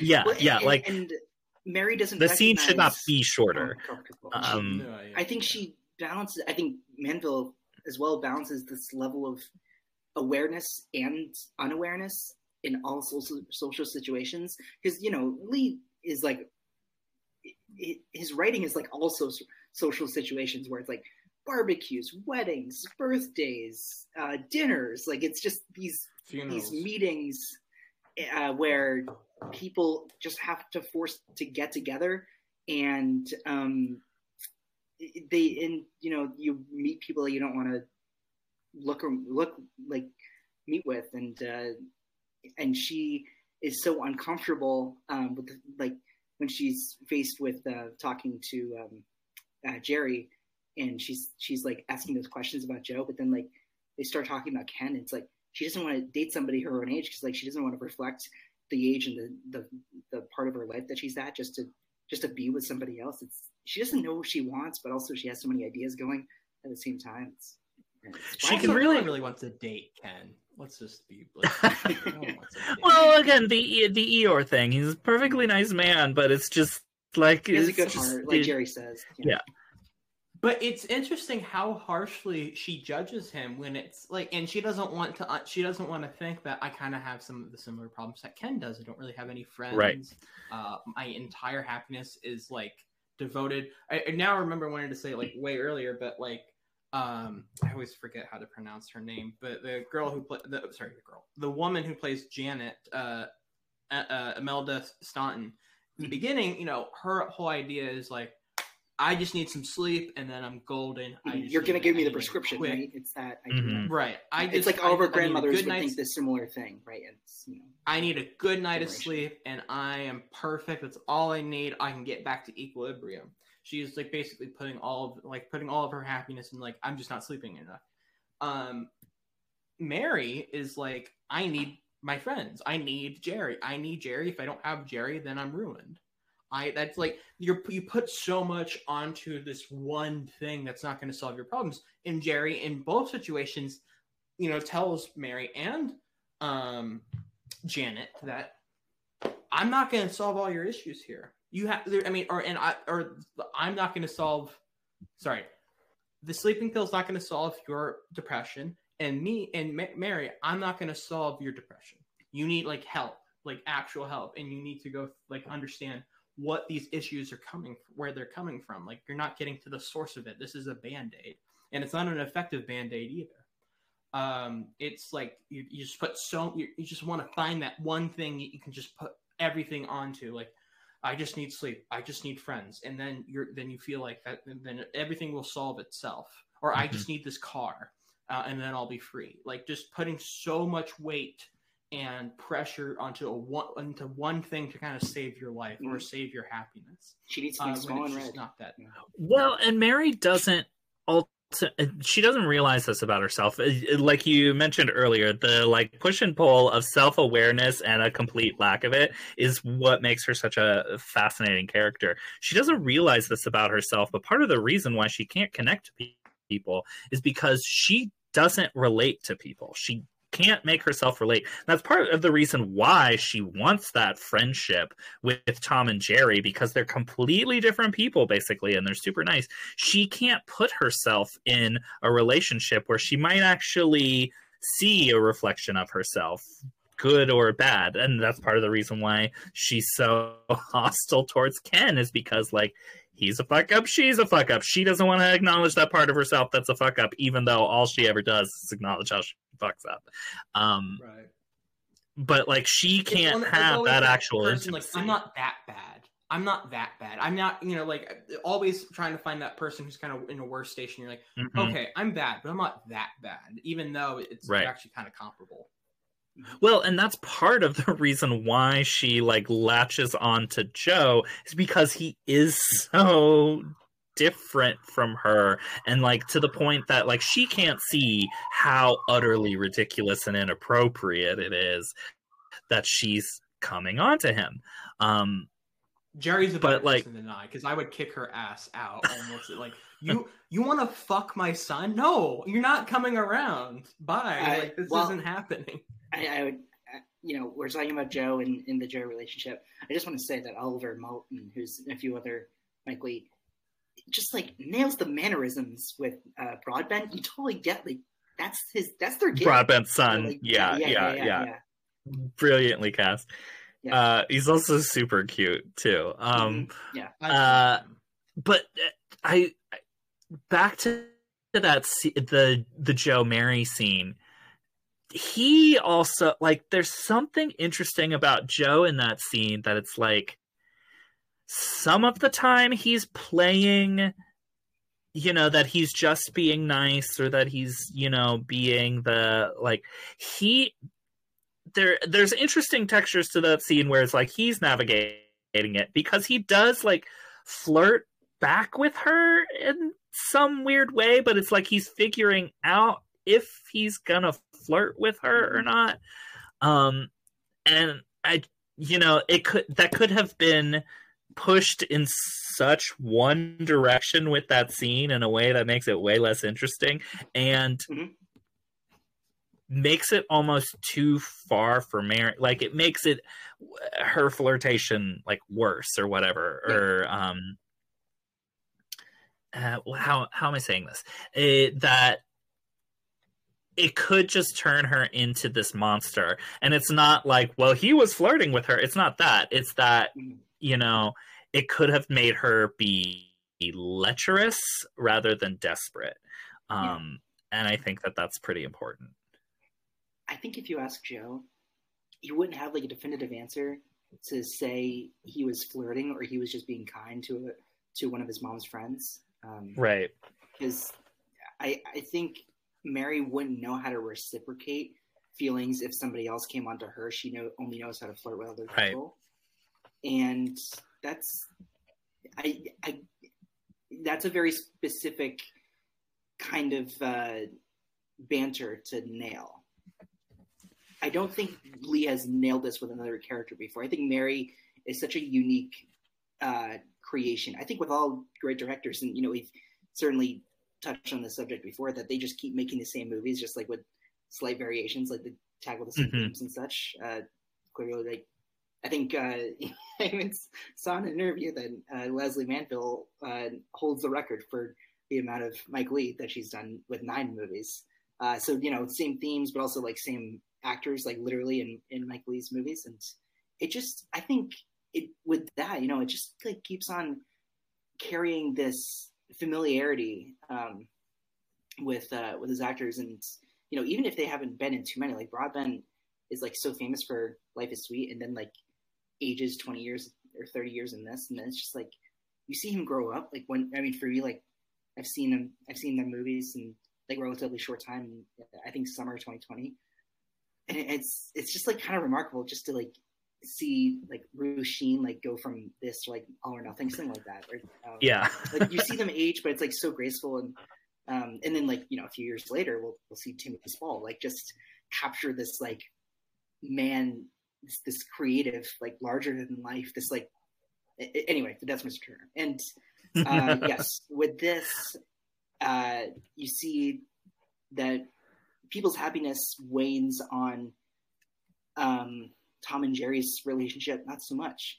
And they'll they'll just they won't have other people's unhappiness influence their own. And yet like they'll you know have a glass of wine and then read their book and then turn out the light kiss each other and then like fall asleep. And uh, they're like trying to listen to other people's problems then just like influences their own love for each other even more because then they can Mhm. um, hold true to what they do have and not pity what they don't have with uh, uh, Mary and Ken. I mean, it, it- and like, I think some of some of that like kind of walks into a trap of like again like Tom and Jerry being full characters. They're not just receptacles for everybody else's bullshit. Um, which like gives Lesley Manville something to actually play off of. There's something about the kind of constant support of stability that they have that almost makes her crazier by comparison. Right. It's, It's, like how can you be this normal? How how is this possible? it's mhm. which like if you're watching it with an eye of empathy towards Mary makes those people kind of maddening. Um but I mean, when you have Ruth Sheen doing it, it's like, well, of course, this is this is a very competent hands that you're Yeah, you're know, I know. in. And- She's and very Ruth Sheen capable. And Jim Broadbent like offer like different levels of um of uh, receiving the, like what's happening in Mary's life, and you know, Ruth Sheen is more comforting, while Jim Broadbent's more firm, and it's just. But neither, but neither of them are so interrogative or uh, uh, too involved. It feels just very observational. You know, it's like that's Yeah, they're not Yeah. It- it's the- it's the cliche trying to word that people her come- life. Come but they're also not They're- passive like and you especially No. see that mostly in the winter portion where Right, uh, you have right. the funeral end. but then also mary's return Mhm. um it's such a different shift because like Dick Pope, of course, lights each season with like a different shade, and, and it's just like it, it adds such texture to the scene. Like you're you're used to these vibrant oranges in the uh, the barbecue, and then once you get back from uh, Ronnie's wife's funeral, it's it's just like such a chilly mood. I I adore that that feature.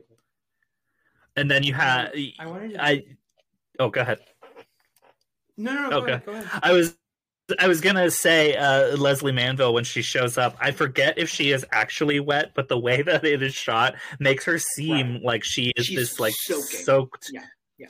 like s- She looks like a sewer kid. rat or something. Yeah, I know. she's tiny. She's not a very big when- person on top of know, like know. you know her stature that she does. when she's It's- lying down on so- the couch and she needs to just like rest for a bit it's it's so vulnerable in that conversation um with with ronnie uh when she when they're having a smoke on the porch you- feel as though like they haven't connected to another person in a while like they've and, yeah it's it's that moments uh or it's those moments um that um i think mike leigh does does so well at, at every single one of his endings where it's like you'll see somebody have some sort of confession or there'll be a revelation and they just need a hug. Yeah. At the end of the story, they just they need to be embraced by by the ones they love, uh, and to see Mary really work for this apology. Um, I, I don't. Yeah, there's nothing. You know. Um, It's there's a lot to call it an apology. false.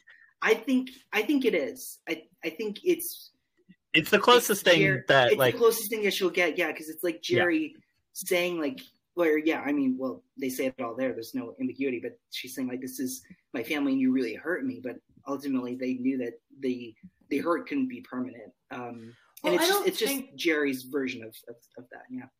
I don't think Jerry was hurt. I think Jerry was just like I think she even says I'm not even that upset with you. I'm just like this I, I just the behavior was unacceptable and I'm like I have to protect my family and I'm just like I don't want that toxicity around us. Like it's not even personal, it's just more of like I, I can't have that behavior in my home. Um and I think and like Jerry says, I don't even I don't even need you to apologize. I need you to take responsibility of your actions because that's something that she refuses to do. She refuses to Mhm. understand where that behavior comes from. She refuses to really take in account why she acts the way she does. And that's so many people. So many people make mistakes. I'm like, I'm sorry, and then move on. They don't really figure out how to fix it or figure out where those issues come from.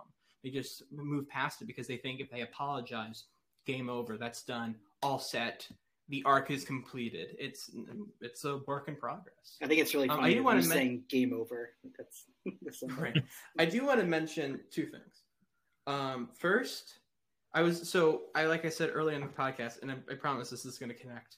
I watched Out of Sight, uh, the uh, Carl Franklin Bill Paxton film, and Uh, Bill Paxton. one false move. Oh, sorry. Different movie, but also a good movie. great double feature idea though. Yeah, yeah. I was gonna say. Jesus yeah. Christ. Um, my- I was like, you mentioned sucks. you saw. I was saying, I remember. No, one false move. You're right. I don't. Okay. Um, but one false move, and Bill Paxton's character in that film, his nickname is Hurricane. Mhm. And the reason, and he, you know, in the film, he is like, I don't know why people call me Hurricane, but they just did. And then you see why almost immediately because he Mhm. just jumps into like a conversation, set like talks a mile a minute, and does everything, and just like he comes in, he comes in as a hurricane, then he goes out. Like he is just this walking tornado. Um, he, he is all frantic and straight to the business, and has a million different things on his mind, and then walks out in the middle of a conversation. She Mary is a hurricane to me. It's very funny. She's like she's a hurricane. She comes in, destroys everything, and then walks out. And then when I mean destroy, I mean like she is just she just goes through like five different conversations. She tell, Mhm. talks about how much of a mess she is. She can't stop talking and she goes from like you know like f- five different topics in her head a mile a minute it's it's really yeah she's like a hurricane um And then there's a baby she hasn't acknowledged for five Michelle's, minutes as she's been Michelle's talking for five Michelle minutes. baby. Oh, the baby! I didn't even see. How do you not see a fucking baby? Know. She's like right in front of her. Yeah. You know, I mean, it's it's cliche and it's it's like whatever because it's right there. But I mean, it, it, is it that big of a draw to be like uh, Mary is represented by the car, right? She wants this car and she goes and gets it, and then like it's all beaten up. She can't take care Right, of it. right, She's right, dinged it. The tire pressure's off. Um, and that's her. You know, she has all these problems. She gets something. It just, I think it's it. She the car represents her and her reactionary uh, uh, responsibilities. But just people can't own things sometimes, also.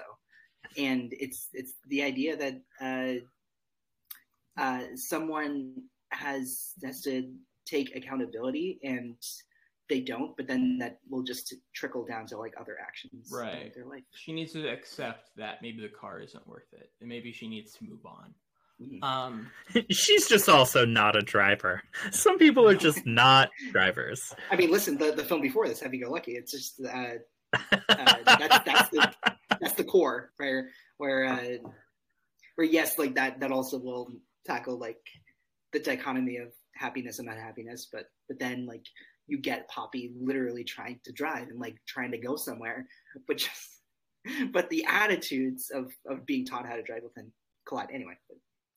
That's Happy Go. second thing um i love love love their jobs i know that's a weird i love how jerry is a therapist and i love how tom is Geologist, a geologist. Yeah. no he's a geo like, a structural geologist or whatever his like Oh right, I qualification holes.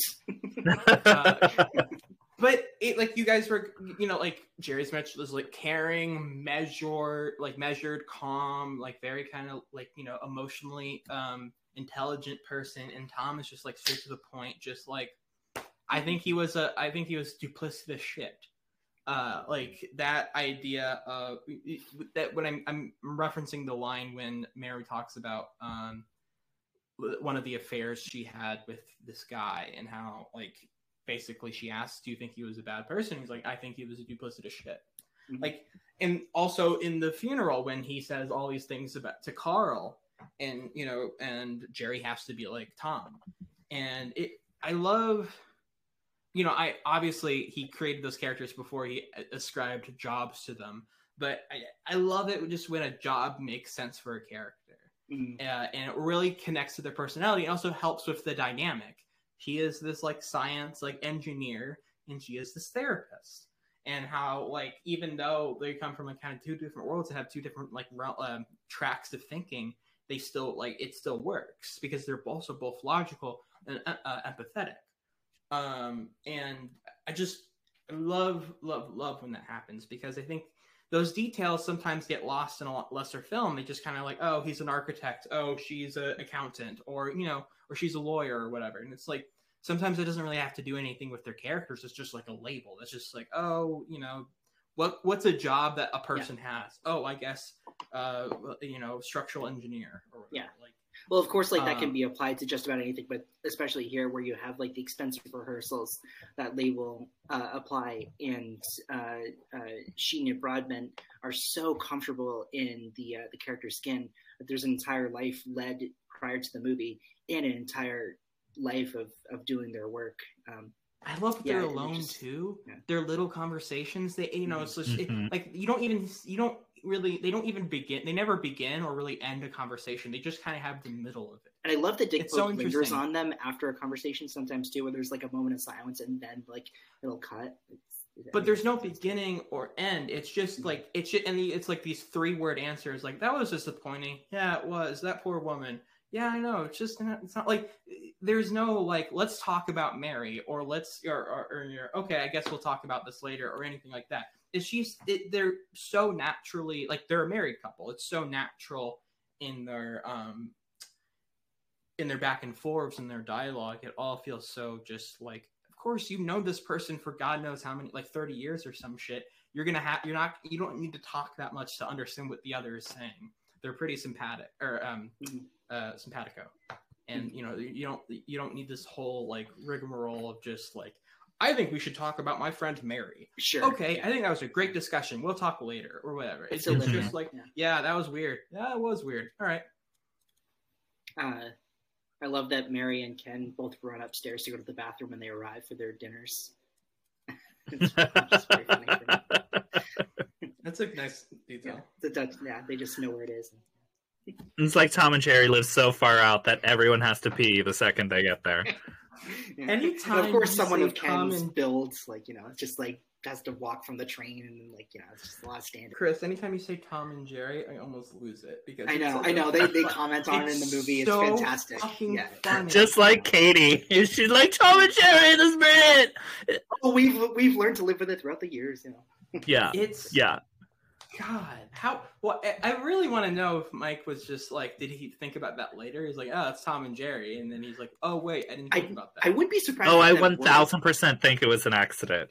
I think so too, and, and because and I and I I'm sure of that because um, he names the movies after they're, they're done, and I wouldn't be, and I wonder if character names that are similar that they just like they're sprinkled on for you know like he already wrote the characters, and yeah, he's like, yeah, this yeah, exactly, this yeah, exactly. yes. And um, you know, he calls Lesley Manville like, "Do you want to be in the mo- in the movie?" Because and he can't tell the actors about anything what the movie is because he, he doesn't know, and he Mhm. just like I Oh. think he probably knows like there's going to be a funeral, there's going to be a barbecue, there's going to be uh, Right, the uh, rough uh, a garden, yeah. There's but just like what uh, the actual scenes are, it's it, I, I just think his process is brilliant. It's, you know, Mhm. it's very very specific, but Did you know, because obviously there's no script at the beginning, how big this role is? Because people, I mean, there is, I mean, look away now, Oscar talk. There are, you know, there are a lot of people who are saying very, very big things, not just about the film, but about your role in the film. How is that presented? And it should be it should be said that that, that all that began at Cannes. As soon as the film was seen at Cannes, I mean, oh, it, it, immediately people have been talking about awards. So that has been going on for a while. But uh, so at what stage do you realise quite how big Mary is in this film? Well, I mean, when when you first start on the film, lit, Mike just literally rings you up and says, "Do you want to be in the film?" And it's either yes or no. I mean, he can't tell you anything about it because there isn't anything to tell. Because believe it or not, we really do start with nothing. I mean, I think he has ideas and notions and themes, but he he can't say to me, "Do you want to come and play this great character called Mary, who's a lonely alcoholic?" Because the pair of us haven't created her. And that's what we do in the first place. We work one to one and we over a long time and we don't do it in three days. I mean, it was we had 18 weeks on another year before the cameras came. So in that time That's we, a lot of rehearsal time, is it, or is that fairly standard for for, for a Mike Leigh film? That's sort of standard now. I mean, when I started making films with him in the eight, early 80s, and the first one I did was for the BBC, in fact, called Grown Ups, that was much shorter amount of time. But now that he makes um, cinema films, there's, there's a bit longer.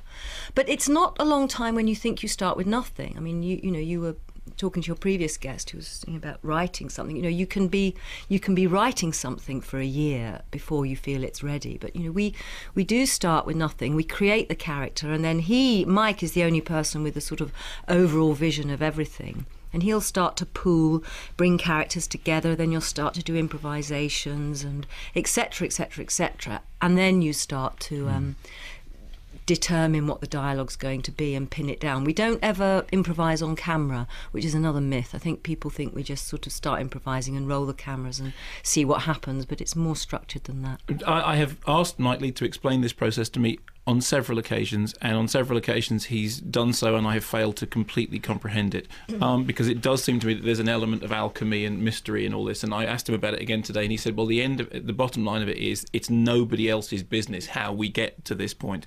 I mean, uh, the That's not a um, very helpful answer. no, no. but- but I think what he meant was, look, you know, you, it's actually not explainable. It's it's. Uh, I think I think the crucial thing is it's quite hard to explain it without it sounding a bit precious and a bit arty farty, and you know you you and without having a quite a long time to describe it. Sure, and, but is there there is a point whereby after your your improvisations, your workshops, you're talking through it, in which he will sit down and physically write a script, or the script? No, so there's ne No, no. By the time we are getting to the latter part of the rehearsals, we'll be doing master improvisations. Like, for example, the barbecue scene. I mean, we improvised a barbecue in real time with real food, not real drink, obviously, otherwise we'd all be legless. But, and um, you know, that improvisation lasted five or six hours. You know, the real time that a barbecue would last.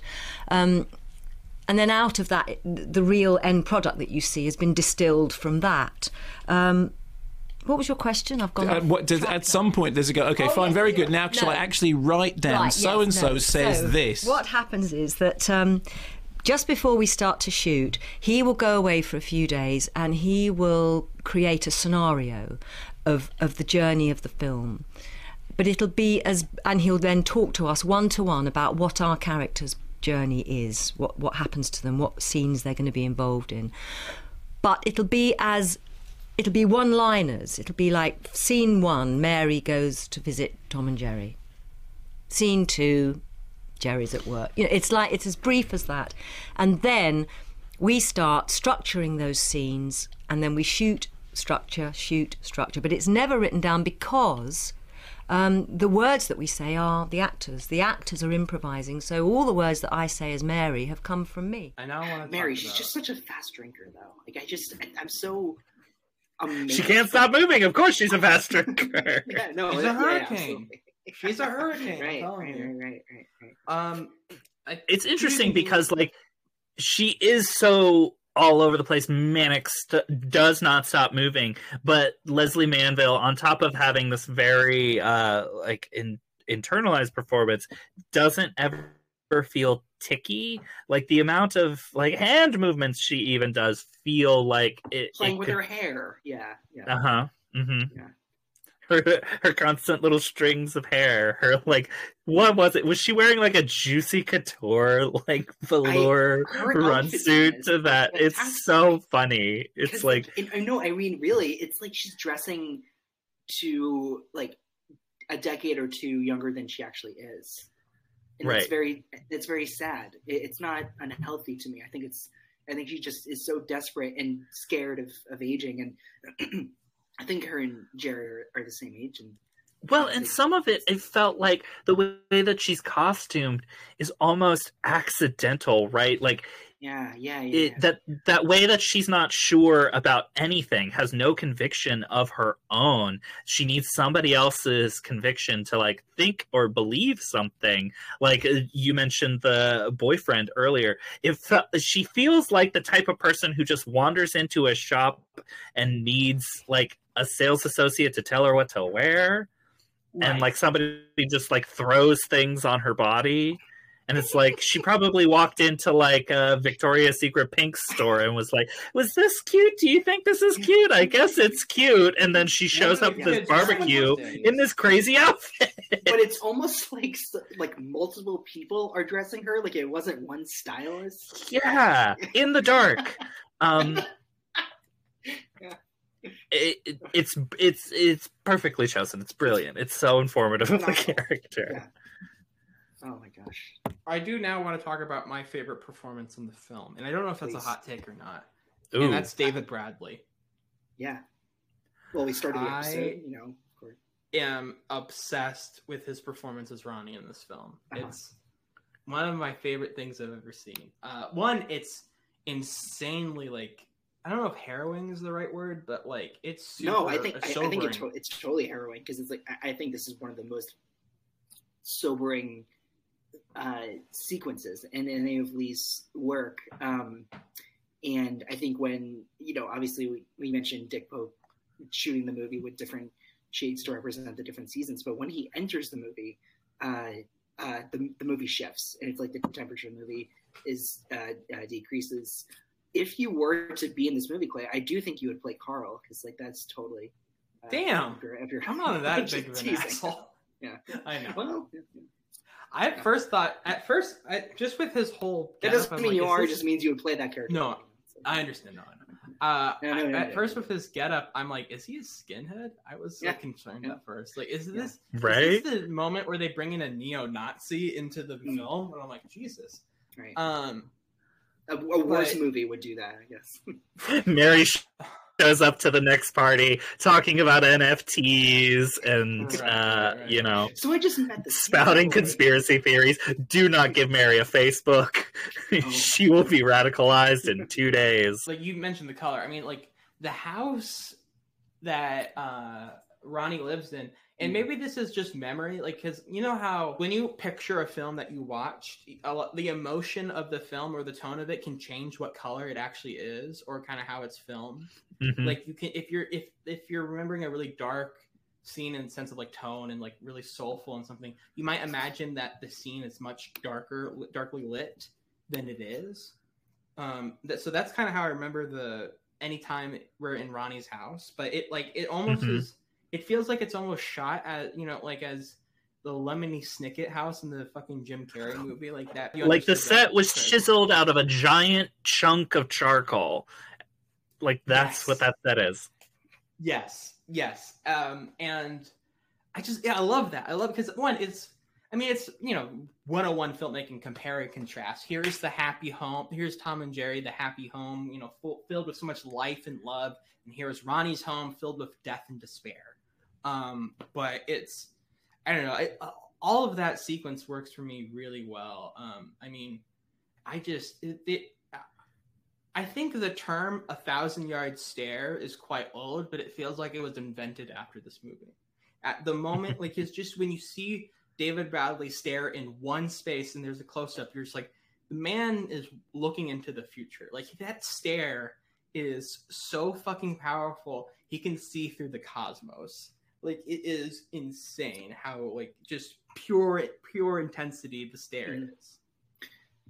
Yeah, and also I think Mike Leigh movies from the early '90s would cast a lot of people with David Bradley-esque features, and they would play a lot of um, uh, father figures, like the dad from Meantime, whose name I can't recall right now. Um, and yeah, no, and it just like singles like um, such a level of authority, but also like in the case of David Bradley, I think a, a level of loss that that's so insurmountable, and it goes against uh, again with the uh, push and pull of of Leigh's writing, um, that like with the unhappiness and the tragic loss of uh, Mary and Ronnie, when once they come in, you feel like such devastation. It's- yeah, but no, he's it just like it conscious goes- too.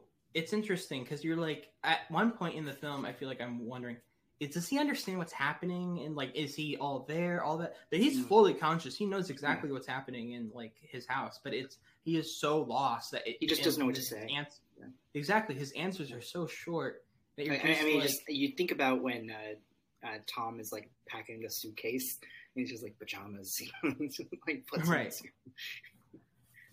Overnight stay. But he's fully aware of what's happening. I mean, he can answer questions. He understands what people are saying. It, but it feels like he is just he's in another world. And anytime Mhm. someone says something, he just is brought back to this one. Like, oh yeah, this is reality. Mhm. Um, it's yeah, it's it's so like it's devastating, but also I know it's still funny in a way because he because just a lot of the short answers are just like, yeah, nah, ta, just all those little things. Like, can I actually have a beer? Um, it Do you want some tea? Got one.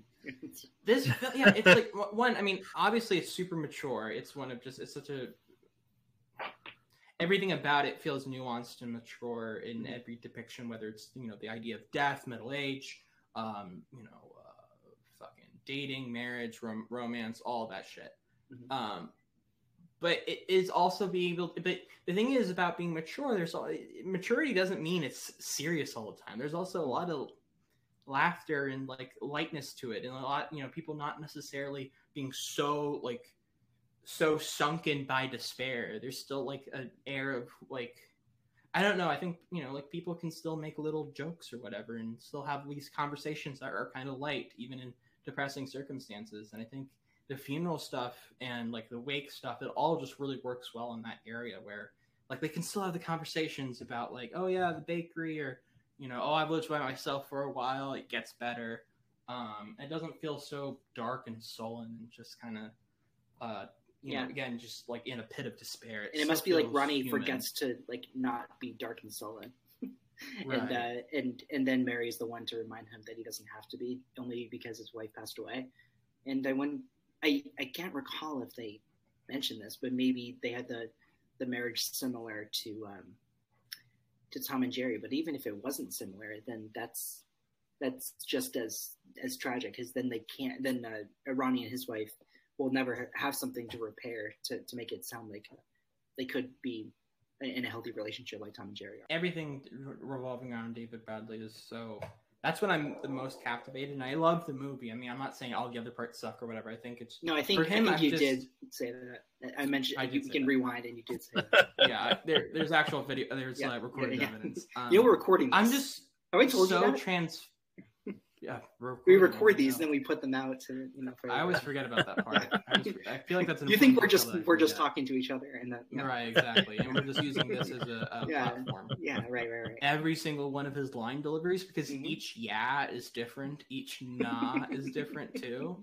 Uh, there's there's all he just has these slight variations that kind of inform like he understands the context of what the conversation is or the questions he asks and also when he avoids answering a question do you want me to come Mm. up with you for a few days i can take a few days off of work and he just sips his tea like he's he's blunt but he's not cruel Mm. um, like he still is empathetic and kind but just in a way that is is unique to him I think um bluntness without the cruelness, you can also apply that to Tom. And Jerry has kind of, I don't know about softened, but he, she's she's made him less um, sullen than than Ronnie is, and you can you can see the the mannerisms that both of them share, even if um, you know Ronnie has had a, a different life than than Tom, and he's like faced this unspeakable loss and yeah they're gonna like yeah tom and jerry they're gonna like die next to each other Simultaneously. no, of course of course yeah.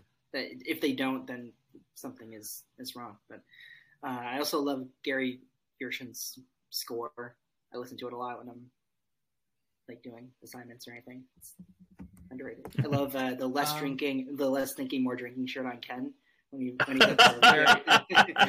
Very funny. Oh my gosh, yeah. Uh, Oh my god, but that I mean, speak. You know, uh, we have that shirt, uh, Mara's outfits, Rodben's apron. I can we do some? I mean, I, I would love to have that.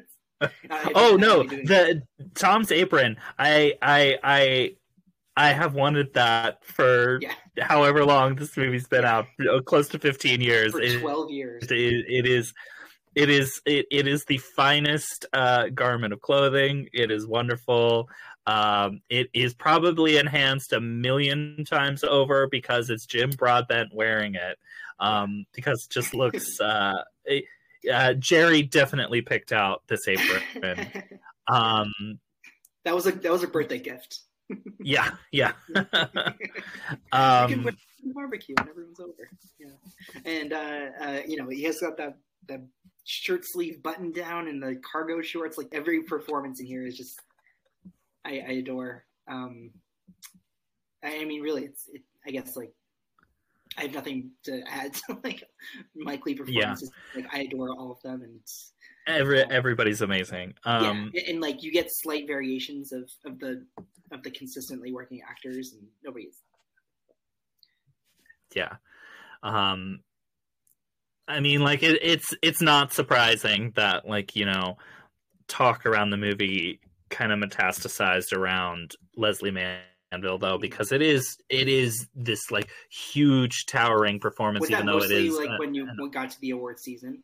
That was Uh, yeah, I mean, like it probably started in Cannes because I think that's one of the things that were surprising that it didn't win anything. Even though Juliette Binoche won this Best Actress Certified prize for Copy, Certified Copy, which which is a rad win. It's yeah, so good. Um, Um, I should also point out movie. before if, if I forget to mention that uh, what's interesting about this one and like its weird development with its script, if if like any Mike Leigh, I mean Mike Leigh was up for Vera Drake for original screenplay as well as this one, um, Hmm. but this was the only Best Picture nominee for 2010 to be an original screenplay. Um, it's also the uh, only non-Best Picture nominated film for any screenwriting uh, categories, which is super interesting. They well, it should have obviously won um, and nominated for Best Picture. Um, I do wish I do wish that they I think he it made one lost to more the movie, King's but Speech. Wah, wah. oh yeah. Yeah. Uh, I do wish there was one one more movie that he made with Tom and Jerry, but it was it's just them. No no real conflict. It's just them having dinner once in a while. Mm. I don't know. I, I think that would be nice. Uh, I also want to shout out. Um, I don't i- is I, I don't I think Mike doesn't isn't necessarily trying to portray Katie as a not like a fun character, but I love her. I Yeah. love everything she's Yeah. about. Karina Fernandez, Fernandez, fucking rules, She's man. awesome. So she was also in Happy Go Lucky as one of the other teachers uh, to Sally Hawkins. She's a flamenco dancer And teacher. She, she's a flamenco. I was just gonna say, yeah, and uh, she's ex- she's that, yeah. Um, I think with her, it's it's almost That's my as dream though, girlfriend, Like I'm, is her. yes, you just want someone to get along with your parents. That's it. Well, just I- someone who is that charming and fun. I love it. I think thinking about that that dinner scene again, where they go and surprise Tom and Jerry. That's that's great too. Um, uh, you can almost see the wheels spinning in Mary's head, where it's like maybe she used to be like that at that age, um, Mhm. and she's like seeing how she missed out on someone like like Joe, and or she well she's a, di- the divorcee, and and she you know let a partnership grow or go. And, Um, I, I, I- I just love her, and I love Yeah. Joe. Um, I, I want to be Joe. Uh, I, I think he's also. I don't know. I love that vibe. You know, he's you know he's not some like Oliver really Mulholland's a successful dude. man. Yeah, I mean, but he's also not even like he's not like a model or anything. He's just a kind of regular guy who's just learned who just knows to be charming and nice and Mhm. be interesting, be good at conversation. I'm just like, I, I don't know. I really, I really like him. and because of like Leigh's delicate writing, they only uh, bring up like Joe's lack of a girlfriend so many times, but it's not like too touchy to it. It's more just like, oh well, how you doing with like getting the girlfriend? Or it's just like sort of that that uh, that banter that that you so come to expect with parents. Um, but it's, but it's not it's laid not out too thick. Yeah. hmm I also love that in his childhood room he has a Che Guevara uh, Yeah. poster. Yeah. right under his bed. Don't they comment on that? Social, socials king. Tells you uh, what type of rebellious he might have been, you know, 15 years ago or whatever. Well, he might even not, but like I don't know, like they don't really have like a real key into like their politics. But I, I don't know. It seems like uh, Tom and Jerry are pretty. You know, I, I think I don't think they're Brexit people. I'll, I'll, that's what I'll say. I don't think. I mean, Jerry works in Head. social services, so probably not.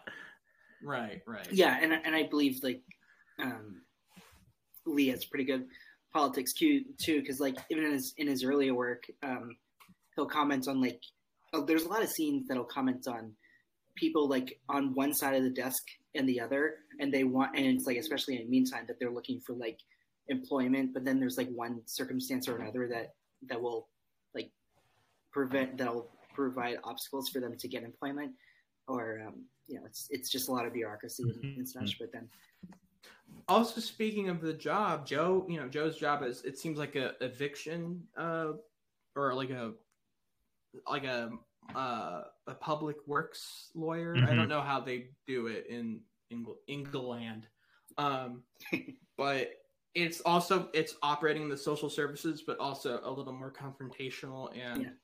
um, uh, like logic based and like rule based. Mm. Uh, so it's kind of it is kind of that merging of Tom and Jerry, the social services helping pe- people aspect, while the more like logistical, logical, Yeah, like by the numbers. Um, and just all those details, man. It's just it, it really. It's I don't know. I love it. It's I so just- so good. I, I can understand why you've seen this ten times because it's very much like those, those details and also just how fucking charming it all is. I love the doctor uh, who has the baby. I think she is Mm. great. I love all of her Yeah. interactions. Michelle Austin's so good in this. I, I, I still don't understand why I saw this during the pandemic, but um, it feels as though Joe um, has the kind of job that Mike Leigh would want to make an entire movie out of. Like you would Mhm. watching this again, we had the thought that Ruth Sheen looked like Shelley Duvall, and that was kind of like sad thing to Oh. yeah, like remember. It's like wow, it's it's crazy. Hope she's doing well. That's a great. That's a great. I, yeah, I didn't notice that. Yeah. Um. Is there anything else you want to say before we go to favorite scene and wrap this up? Too much. I don't know. I mean, we could probably pick it apart Yeah, right, like right, right, right. constantly. I guess like I don't know. Maybe it's like too broad of a question. Why do we think Mike Leigh can't get financing? Uh, it seems to be like a few months ago we were. uh, The thing that makes it weird is, you know, or a lot of the before that, European. I just thought of like if you have anything more to say about this this movie's Oscar chances, or like why it only ended up into screenplay. Sorry to like shift gears like that. Oh no, no, no, no! I mean, the the Lesley Manville thing didn't really finally become decisive that it they were going to push her in supporting. Until very late that classic, year. so like you would think maybe there could have been something. the the strategy was never firm until the very end. Um, and I think part of that was because they thought BAFTA might think that she's the lead, you know, because they knew she was more familiar to uh, the British Academy than she was to the American one at that time. Um, it just wasn't handled well. I don't think it was Sony Classics' top priority to. Now they pretty much just like focus their efforts on one movie, and it usually works for them. Um, or like, maybe Parallel- two movies. Mothers was like Right, right. that was my- Um, uh, and uh, definitely the I think there was momentum from this movie, and like two performances that couldn't be any more No. different. So like as Phantom Thread was getting its momentum, people would be like, "Oh yeah, remember her Mhm. uh, another year performance?" And Yeah. wildly different. work. Paris. Yeah. Yeah, uh, listen, the movie of the summer It will The events that- Gun. Yeah. every, the event everyone is waiting for mrs harris goes to paris only in theaters july 15th i will see you there i'm so excited Oh my gosh. Yeah. It's gonna be one of a kind. It's like. i mean when you sit and think about it mrs harris really is going to paris she's going Yeah, I'm gonna lean over to the person next to me and say she went to Paris. when oh uh, so excited for that movie.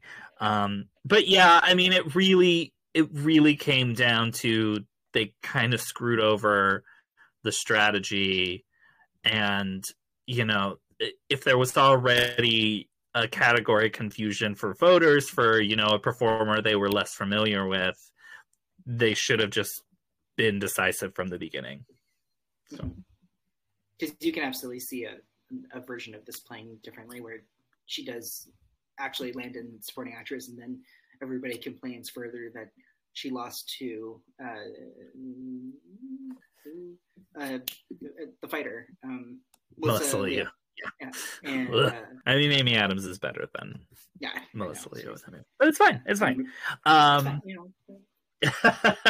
and I mean, Speaking 2010 is also a stacked year, so it's like it's harder for a movie like this to get ahead anyway. When it's like your fifth place is like Black Swan, which makes a hundred million dollars and is vaguely controversial, at least in a way that makes Blue Hairs clutch the pearls, and you know, is a huge talking point. You know, it's it's hard for a movie like this.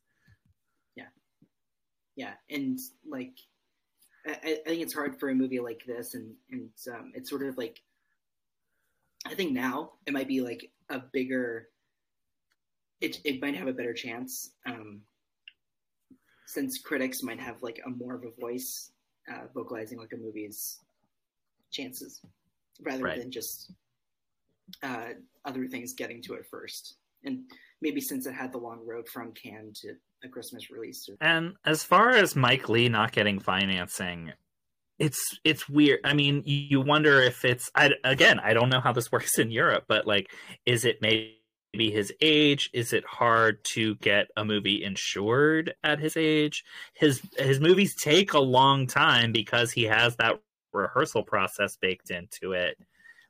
I think it's it, maybe it's less that like it's a less friendly environment to filmmakers who make movies in a very specific way that doesn't follow a certain rule book.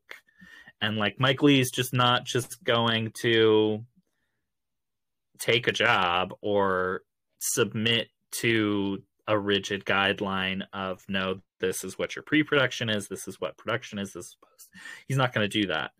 Um, so it might be more of that. It is interesting though that it's felt like it was going to happen at X, Y, and Z um, financiers, and I do think it's interesting that you know European funding, and I'm a dum dum about this, but I do know at least enough to know that the idea of single source funding, especially in Europe, is not going to exist. Like movies will be funded across a number of countries. Um, it, it's interesting that it's not working out for him in that regard.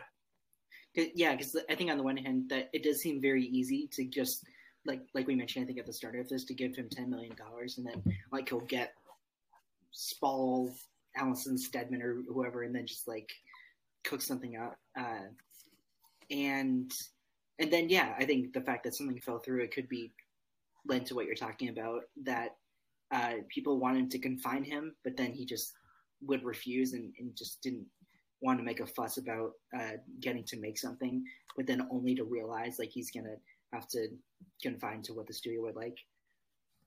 When in fact, at this moment, we're like championing like filmmaker freedom and all this, but you know, it's like what he did make with his period projects, and I think like what he really did want to make at this age uh, with with Peterloo and Mr. Turner, what we can talk about in the future. It's it's it's nice that we have them. Uh, you know, it's like we're covering all these things recently, like um, uh, Edge of Tomorrow and the Girl with the Dragon Tattoo, that have nothing to do with this, but also there are things that just didn't have the push and the momentum to get to get sequels made. It's a little bit like this that um, you just want like things to like be in the right place at the right time, and um, mm-hmm. I think for Mike Leigh, it just it just hasn't been. But yeah, it, I mean, listen, yeah, we're, we're coming like recently off the news that um, Netflix doesn't want to do vanity projects and like you know, whatever that means, and and their whole thing is like not looking great this year. So, but, they want to make a billion red notices. I know, yeah. Uh, uh, well, the the other thing, my thing about that They're is like focused on Oscars. I think that's their their thing. They're not going to make those movies. Um, well, but like a lot of the reason why people aren't happy with as a consumers with Netflix right now is a the you know cutting people off if you're sharing accounts whatever and they try to say that that's only happening in russia it's not um mm. their prices went up and everybody is getting smart to the fact that they put out a lot of dog shit and you know at least that third part why are you making you know the decision you're making then why is that the plan if that's not going to make that one point is not going to make anyone any happier um, yeah. Back to Mike Leigh, though. The other thing is like we don't, and maybe he doesn't either, and that's part of the problem. But like we don't know what it is that next movie he wants to make is because mm-hmm. his most his two most recent movies are you know some of his largest scale productions too it could also be whatever he has in mind or planned it could be even bigger or mm, something. That's true. You know? Yeah, something bigger than Peter and Mr. Turner. That, right. Um, I, I think that's interesting too. That he wasn't. He's only started doing these these two movies of period pieces, and then like um, Vera Drake and Topsy Turvy are pretty expensive. But then like those two, I, I think like they they were beloved, and then like yeah, it's just mm-hmm. it's just interesting that it's like a studio can can look at Peterloo as like an anomaly. I think but then look at everything else and realize like how critically successful and award season successful they can be. Well, and you wonder what the overall perception is as far as the trajectory is, because Mr. Turner, I don't know if was financially successful ultimately, but like the attitude around that movie when it was released was very much that it was dry and long and Yeah, four or five right? people. Even though it was well received, uh, Mhm. Oscar nomination, etc. Because just is it just the cinematography that was nominated for that movie? 'Cause Timothy Spall didn't get it. Oh, it could be. Um, Um, I forget, and I could be wrong about that even. Um, and then Peterloo is still seen as this like grand disappointment, uh, mm, which is unfortunate. And you know, it's lost to the Amazon algorithm now. yeah, Um, yeah, yeah, yeah, yeah. but- You were totally right though. For Turner, it got cinematography, costumes, score, Oh, and okay. production design, where it's just like all below the line things. that's a lot of Um, nominations for that movie. yeah, but still, Um, it's like Yeah, yeah, yeah, like think that. they're I don't think waiting for like a Marianne Jean-Baptiste to like break through to actors to like give him more freedom. But it's like, oh my gosh, like I, ah, yeah, it, it just it just Yeah. kind of sucks. But we do know this is the reality for um, uh, for people Mike like Mike Leigh to to to have freedom. It looks like for for a few years there in the 2010s, uh, but then also like such expectations um, for for filmmakers to to finally like grab grab audiences like they once did. I mean, like yeah, we brought up Amazon a few times here. And I mean, like they started out like 2015, 16, 17. Like they'll bring back like or like Whit Stillman and Spike Lee and Jim Jarmusch. Like they gave them all this freedom, and it's just like it kind of went nowhere. And they, they those. Well, those days are over because they've also had uh, a Todd Haynes turnover- Wonderstruck. Remember? Well, I mean, Annette is going to be probably the last one Yeah. of these types of movies that, that, they yeah, ever put out. Um, Well, now they're putting five thousand million bajillion mon- uh, like uh, Mhm. dollars Right. into but on top of that, so it's like they're putting out just maybe not just as much, but they're putting out a lot of stuff you've never heard of. And it's like they're just producing some stuff, putting it on their platform. Don't know if anybody, you know, watches it, but it's just sitting there, you know. Yeah, I mean, it's like it's like your Netflix comments from earlier. but uh, that it's better. um, people will realize that Netflix values um, uh, so much quantity, but then that colliding that with um, their anxiety over profile sharing, and then the pandemic starts, and all these other streaming services happen to come about, and it's like you'll you'll have like your HBOs and and um, and such, and, and it's just I think it's all this colliding for for Netflix to like also having um, Mank and Power of the Dog and all this like not be the success they want. So it's like all these things happening at once within the last few years, and it's just like, Michael, we have no room for you. Right. I guess in my eyes, like that, all that happens. Oh yeah. Uh, well, the thing with Amazon though is like at least it's more quality. Like that's at least the thing with Amazon right now. It's like it's I think because Netflix is just no one. It's all kind of garbage now. Like I don't know. There's not like there's Yeah. not many like of those like when's their last Stranger picking out from Things? I mean, like that's kind of on Uh, top of mind because like that was such a big hit in the first season, and those kids are like going in so many directions now, and and that's ending. Well, I, I know. Well, yeah, I it's still a big hit like, now. but also it's ending soon. Um, but they just don't have a TV show like that where they can just be like, "This is our next cultural movement." And even some of their bigger profile No, the stuff, like The Crown, done. will be ending soon. Yeah, I was just gonna bring that up too. Apple TV seems like it's it's gunning for uh the top because I think they're also doing the smart thing is they're they have a limited like they don't greenlight everything.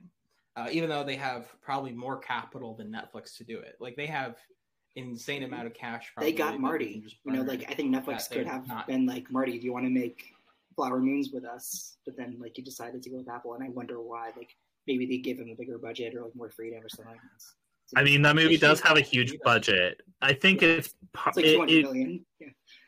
well, and partly it's through um, partnership with Paramount, and I think Paramount is able to give them the full theatrical um, push that even Netflix still. Do. It's it's so weird the way that Windows are working now that Netflix doesn't have um, hasn't you know fostered better relationships with like AMC. Um, apparently, the rumors are they're trying to do some type of model for that for Knives Out too. Well, yeah, that's the thing, Ryan, and that's. I think they're also looking at HBO Max, which has had success with this limited window thing, um, and Disney's not going to go out of theaters anytime soon. Um, well, I guess I don't know, maybe not with the Marvel shit. Um, but that's also kind of ex- that's existing and also in limited window because things come on Disney Plus pretty er, uh, pretty early. So I, I, it is interesting how it makes me kind of hopeful though because like you said, like it, it streamers are now seeing like theaters as a way to kind of like yeah we'll just put this in theaters for like five minutes and then we'll put it on our streaming service. But I'm like at least that's five more minutes than it was gonna be. I don't know. You know, it, it, Apple TV, I feel like is gonna definitely be in that early Amazon zone of quality filmmakers. Give them money and let them do what they do. And if that stays that way, who knows? But I also just think they're gonna take the smart approach and not greenlight every god-forsaken thing like Netflix does. Um, and hopefully they just kind of operate more in that zone. Um, and but HBO Max, I think, with their uh, and also like um, uh, the new guy, I forget who's taking who's taking over Warner Brothers, but um, but basically him saying that we are committed to the theatrical experience. We're gonna have you know use, we're gonna use HBO Max with our uh, mm-hmm. with the whole over distribution platform, but we are committed to having X amount of movies in theaters every year or whatever. So it's like I actually have the the guy that takes over at Warner Brothers, Joe Reed. Is the name of the oh, singer here. Oh, I know. Another one, another one. Um, so I don't know. Yeah, and I, the the forty five day thing, it feels like you know it's almost it's almost been pushing in a way that makes it easier for Netflix to do that because at this point, what is forty five days, and w- what is that forty five days anything but a benefit to them because it might allow some of these uh, non-existent movies that they just dump Exist. on their platform to actually have a cultural impact that's like what theaters do. They make movies exist. That's like a crazy. I mean, like, idea. or is this is this going to be like any sort of consistency, or is it just going to be a special occasion for Knives Out? Well, right. if it, if it works the first time, then oh, I don't see why they wouldn't. Like, you know what I mean? It, it it's a yeah. litmus test, and so now Knives Out two, I feel like, is going to be a te- a, you know, it, it's going to appease Ryan. It's, and it's also going to be a good testing, uh, you know, a test to see if this could work. This could be their part of their future because they've also been doing that. Haven't they been doing that with other movies too lately?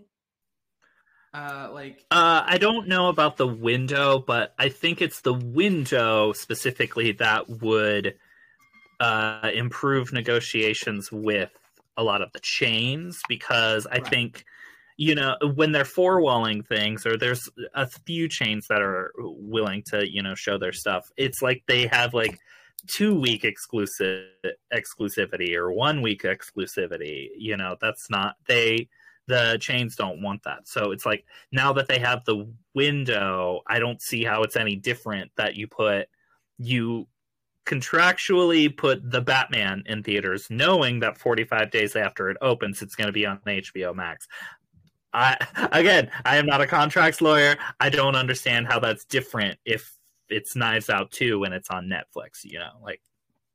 And the thing with the and the chains know that they're going to get an audience from that. Knives Out too. Right. Well, that's the thing. Absolutely. Their most successful HBO premiere has been The Batman, and that was in theaters. Everyone had a chance to see it, but like you said, it gives the, the being in theaters and creating buzz lets these movies exist, and when they exist, more people are likely to seek them out and also like yeah. you know it, it's it highlights them. But I remember like the Adam Project or some non-existent Netflix movie was actually in theaters for a minute. Um, but I don't know. Anyway, fun right now. Mike Leigh. I know. so we are going to start a GoFundMe for our favorite well, British filmmaker.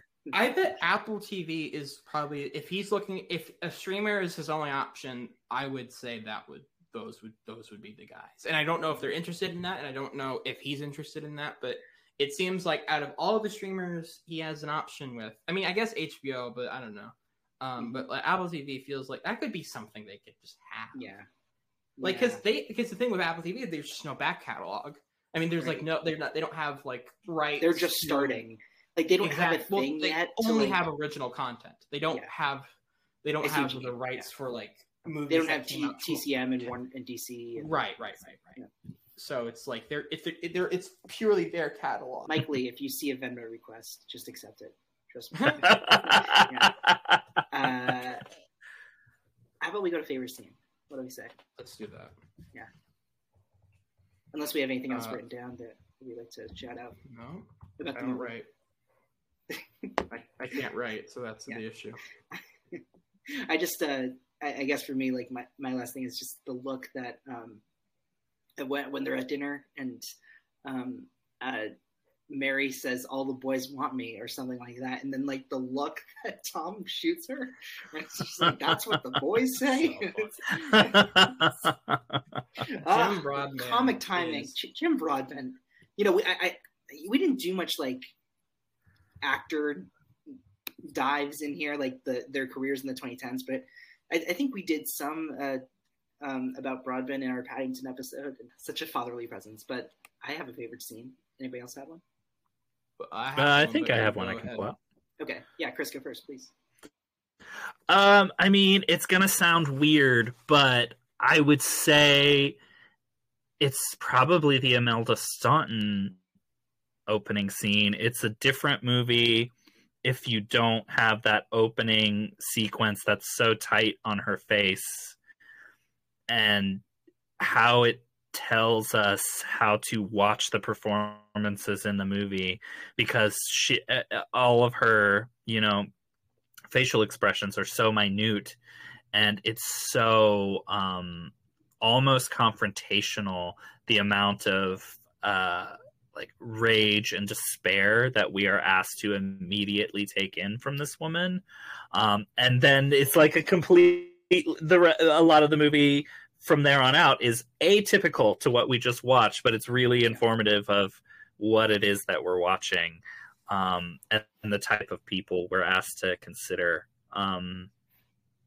yeah, Imelda Staunton. It's like eh, you know, it's certainly not the most enjoyable scene in the movie, but when Yeah. she leaves, it's like something you have to shake off. It's it's so palpable um, Seriously. in a way that like uh, you know, it's a completely different movie if it's not there. Yeah. So how long has this been going on for? I don't know. A few weeks? A long time. A year? I suppose so. The whole year? You've taken your time to come and see me, haven't you? You think it's going to stop, don't you? Right, I'm just going to take your blood pressure. Can you pop your arm on the desk for me? There you go. If you straighten it up and push up your sleeve. Are you dozing in the daytime? Sometimes. I just need something to help me sleep. I know. How much sleep are you getting at night? I'm not getting any, am I? That's the problem. That's why I'm here. I understand, sweetheart. Okay. It's just going to go tight.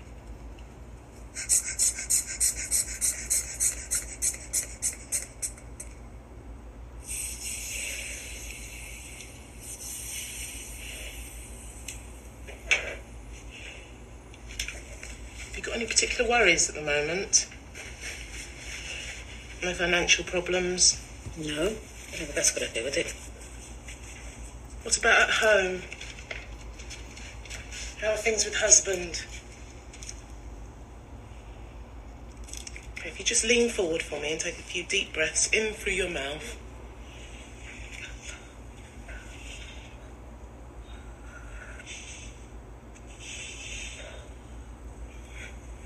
And again.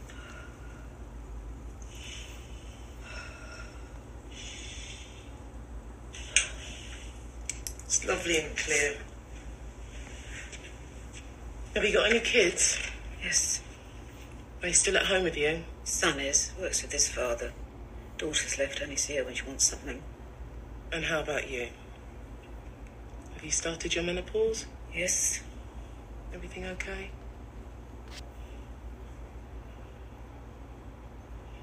So will you give me some sleeping tablets? Maybe, but it might not solve your problem. Give me a night's sleep though, wouldn't it?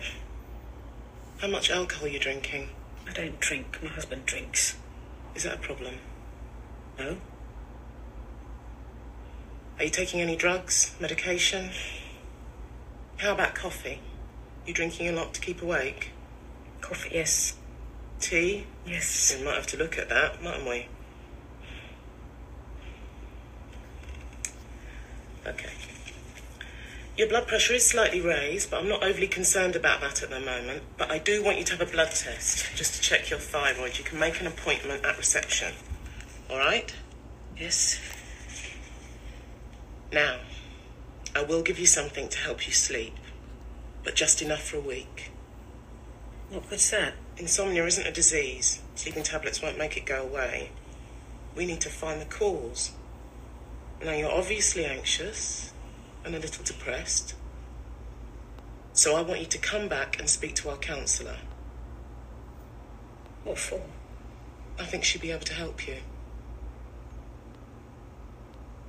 But you'll give me the prescription now. Yes, but will you see the counsellor? I think it will do you some good.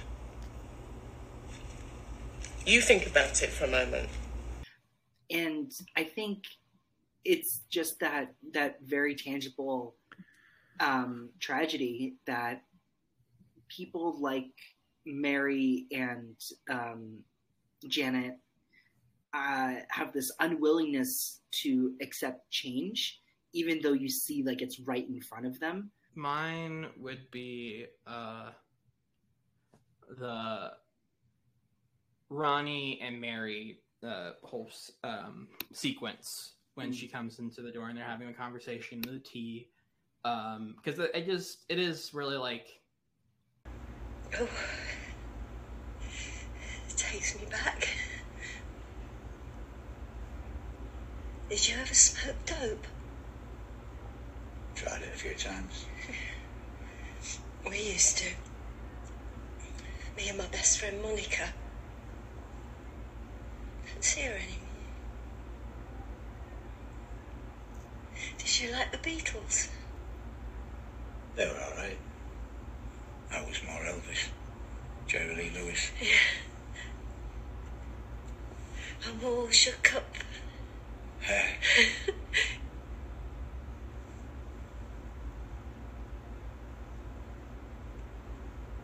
Have you got any children? got a son. Is he married? Don't know.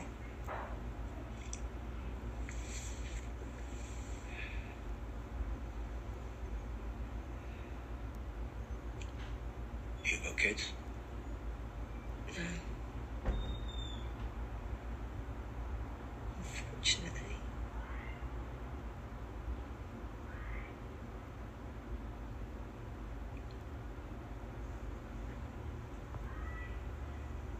Have you got to go back soon? Yeah. A few things to sort out. I don't suppose your son will help you. No.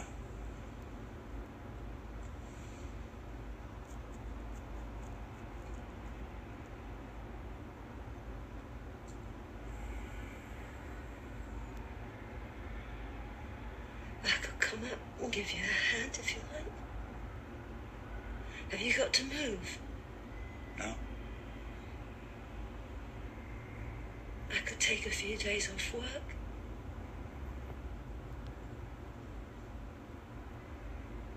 You warm enough? I'll be alright. Just finish these.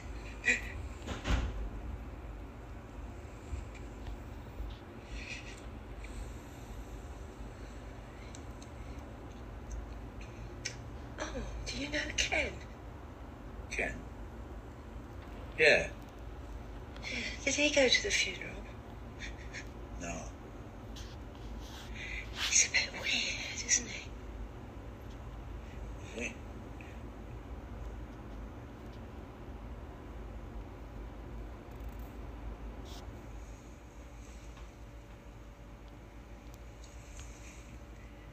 I don't really smoke.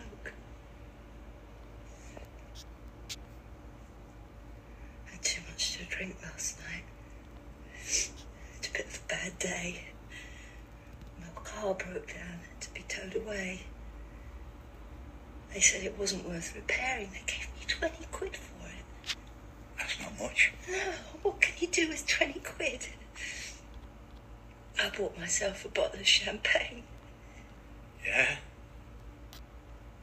Yeah.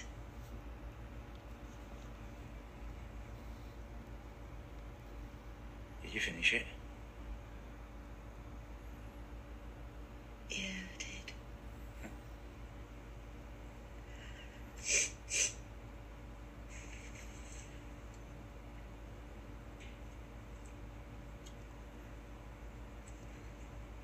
I might have to have a little bit of a lie down.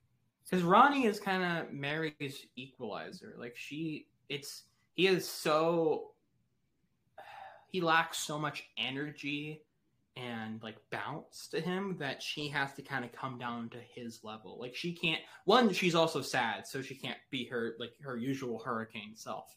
But she also like, but he just kind of mellows her out even more and just kind of keeps her like she she kind of feeds off of his energy and they're both pretty solemn and she tries to kind of like burst out and try to like inc- like you know try to be that like kind of bouncy friendly mary but he and he's not like dismissive of her but he is who he is so he kind of like he'll respond but he'll but he won't really give her much energy to feed off of. Um and i, I and also it's just really good um really good acting that I feel is. I mean, she's at her lowest point, and you can see that. And he is, I assume, at his lowest point, but he's still like trying to give. Bradley is always at a lowest point. I don't know if you can this, tell. Uh, right. um, and I think I don't know. I'm again. I've already said he's my favorite performance in the movie. I'm transfixed by everything he does, um, whether it's just drinking tea or smoking a cigarette. Um, or Yeah. I think it was weed. I couldn't tell. Um, he rolled but his own yeah. cigarettes. Yeah. Right. uh, he is just. I love in the moment, like he's like, "Are you cold?" Like he's just so unaware of everything. Like he's like, "Are, are you like?" it- It's, I don't know. It's it's it's really really um, fun. I mean, it, it, it's weird. Even though they're both pretty sad characters, it's still like a fun scene because Mhm. one, you know, the di- dichotomy between them both, and two, um, it's just. They're again, they're not talking about anything too serious. They're just kind of like bullshitting for a little bit and just It doesn't feel like that's the first time they're meeting. Yet Right. it is. Like they're just Mhm. like you just open the door up to her, and like this could be a stranger. Uh, for all he knows. Are, are you and I? Uh, is our favorite performance Manville? Uh, I mean, it's hard to not be Manville, um, just because it's it is the thing. But I mean, I heart of the movie for me. I love Ruth Sheen in this movie I so yeah. much. Um, so I'll say uh, that's two. Those are my two favorite performances.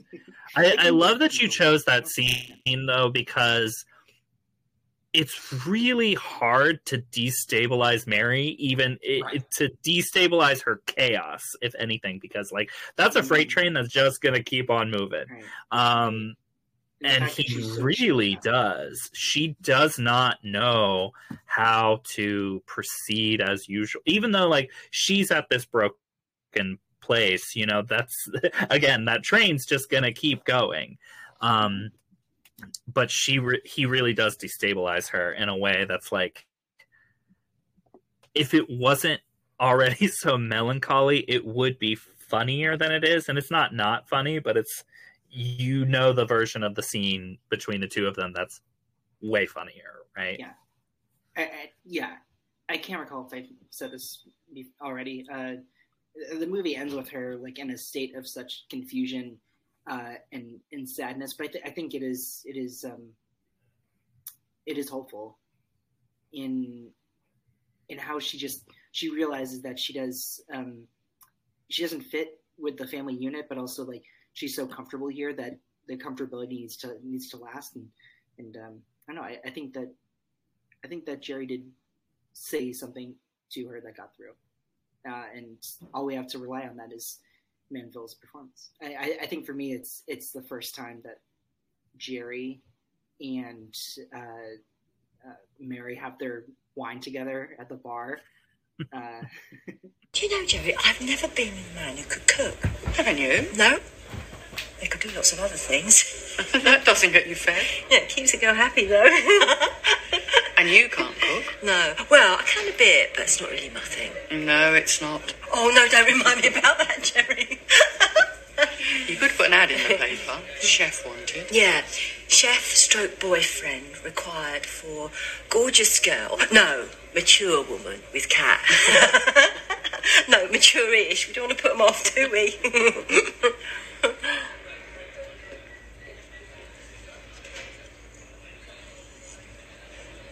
Oh, it's really lovely the way you and Tom do everything together. We're very lucky. Yeah, you are. But you deserve it. You're both such lovely people. Oh, oops. My halo's slipping. Yeah, St. Jerry. no, but I'm really comfortable with where I am in my life. As you know, I've got my lovely little garden flat, I've got a good job, I've got my health, touch wood, I've got my independence, I haven't got anybody telling me what to do. I mean, don't get me wrong, I, I, I, it's not all rosy. I have good days and bad days like everyone else, don't I? But hey, Are you going to do something about your garden this oh, year? oh, Jerry, no, don't remind me. I'm really guilty about that. I've, I've neglected it, haven't I? Yes, you have. Oh, but yesterday, I was just brushing my teeth and I looked out the window and I saw these two little daffodils peeping over the top of the grass. I must get it cut this year. You have to get yourself that lawnmower, Mary. Yeah, I know. Couldn't I just get a man in? It cost too much. Hmm. Gardener stroke chef stroke boyfriend. yeah. oh, but no, I don't want to spend too much money at the moment because I'm going to get myself a little car. oh, are you? Yeah, I've decided it's about time. It's a big step. Yeah, I know, it's exciting, isn't it? Mm. Yeah, I've got a little bit of money, not a lot, but enough. But it does mean I'm going to have to cut back on my, you know, shoes, clothes, jewellery, all my little knick-knacky things.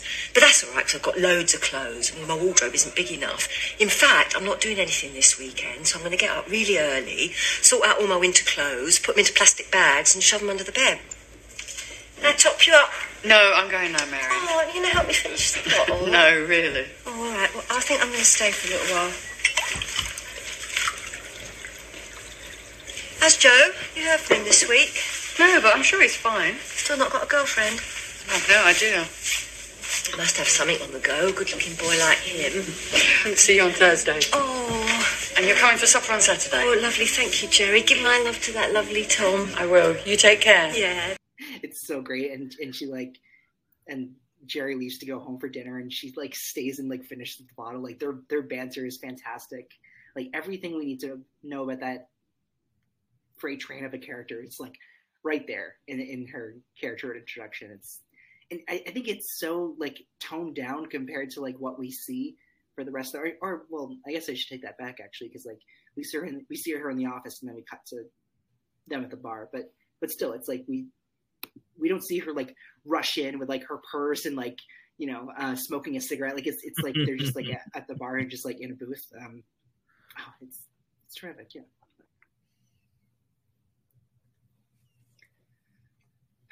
Yeah, but love, love, love this movie. Cannot wait to do Mr. Turner and Peterloo in the future. Chris, Are those his only three movies so of the decade? Yeah, yeah, yeah. But the period Oh. pieces will be fun to revisit. Chris, thank you for being here. This has been. a Thank you so much for having me. This is a lot of fun. Yeah, yeah, yeah, yeah. Um, tell the people where you can be found and what you have like working on, any of that stuff. Uh, I co-host the podcast This Had an Oscar Buzz. Uh, we do failed awards uh, movies. Uh, you can find us wherever you find podcasts. Our Twitter account is had underscore Oscar underscore Buzz, and you can find me on Twitter and Letterboxd at Chris V Feil. Well, that's F E I L. Can I ask you a quick question, real quick? Of course. How wide? How wide is your definition of failed Oscar movies? I mean, we're we're pretty like in depth with stuff, and like we've we've both followed it so intensely that it's like we have good uh, like memory and have kept track of stuff for years that we know the things that were either predicted or you know positioned for stuff um versus like you know you see the tweets forever where it's like well why didn't why wasn't this movie uh nominated for oscars and it'll be the goonies? Eh, um it's it, you know it's actual like and the wayback machine is our friend too. So it's like actual like things that were predicted or positioned. And that could be as far back as like pre-production to actual like festival releases when people were talking about it as like a buzzy thing because like you know things can create that type of conversation just by just like, like X, Y, and Z person with the award season. Yeah. Yeah. yeah. Are making this movie like, the, and then it gets like, scheduled for February and it's over. yeah. Yeah. Like the yearly wrap ups are so true to like check in and see like what did and didn't happen with the previous year. I think Yeah, we so do a class of every year. Yeah. yeah. What hits and misses. Yeah. Were you would you ever do something like the Last Jedi because it was the, the Disney wanted to uh, get Mark and Daisy nominated? Well, they ha- the movies we do have to have zero nominations. So yeah, like if there's oh, any Oscar nomination, we won't do it. Because like 2010 is like when we've gotten so much like, good stuff. Current, yeah, yeah, yeah. Like that's like when we get to our most current state of award season. Like you can you you were you guys were obviously like so involved like you can see it fail in real time rather than i'm sure like pre 21st century like what's like you just have to do like more research since you weren't tracking it. Right. Yeah. Do you do like would you how recent would you go? Like would you do the card counter? We we give it at least a year and um just because you know it's it, as soon as you're done with uh, uh a ceremony, you just want to kind of toss all of that in the bin. Yes. Um, and it's like it's not always going to be the most interesting thing to listen to if we're like right on top of stuff. Right, we right, do recent things like yeah, yeah, yeah. We um like we broke the seal on 2020 movies because like we just do that annually and say that the seal is broken but we haven't done another one since um like we did one that. day like in a few years from now like the last duel is going to be like that's a whole mess. right, right. Uh the last one. Um but yeah, that'll be one that we can talk about. Perfect. Jack, where can everyone find you? Um, I am on Twitter at Jack A. Draper and have writing on film on the Boston Hassle and the Simple Cinephile. Uh, this movie is not available for stream right now. Had to pay four bucks. Maybe will be soon. Someone can do something. Uh, In the meantime, oh, support your local libraries. Yeah, yeah, I was just gonna say.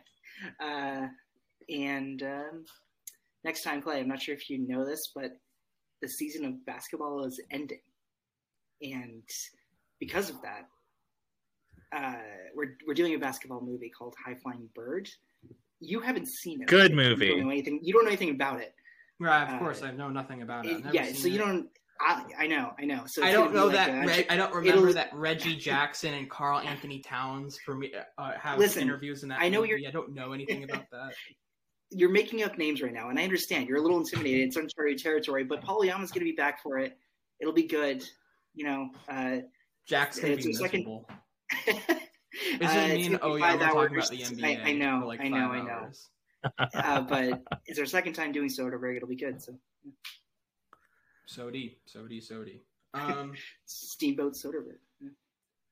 Everyone can follow me at Birds of Clay on Twitter and on Letterboxd. You can follow me on Instagram at Mr. Clay Williams. You can follow the podcast Twitter account at ETT Pod. You can send us an email at exiting through the 2010s at tens at gmail.com. I can't speak.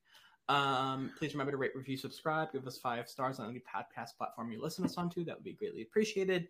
Retweet, share with a friend, anything you can do. Uh, stay safe, be good to yourself, donate to an abortion fund if you can afford it. And as always, we'll catch you all next time on Exiting Through the 2010.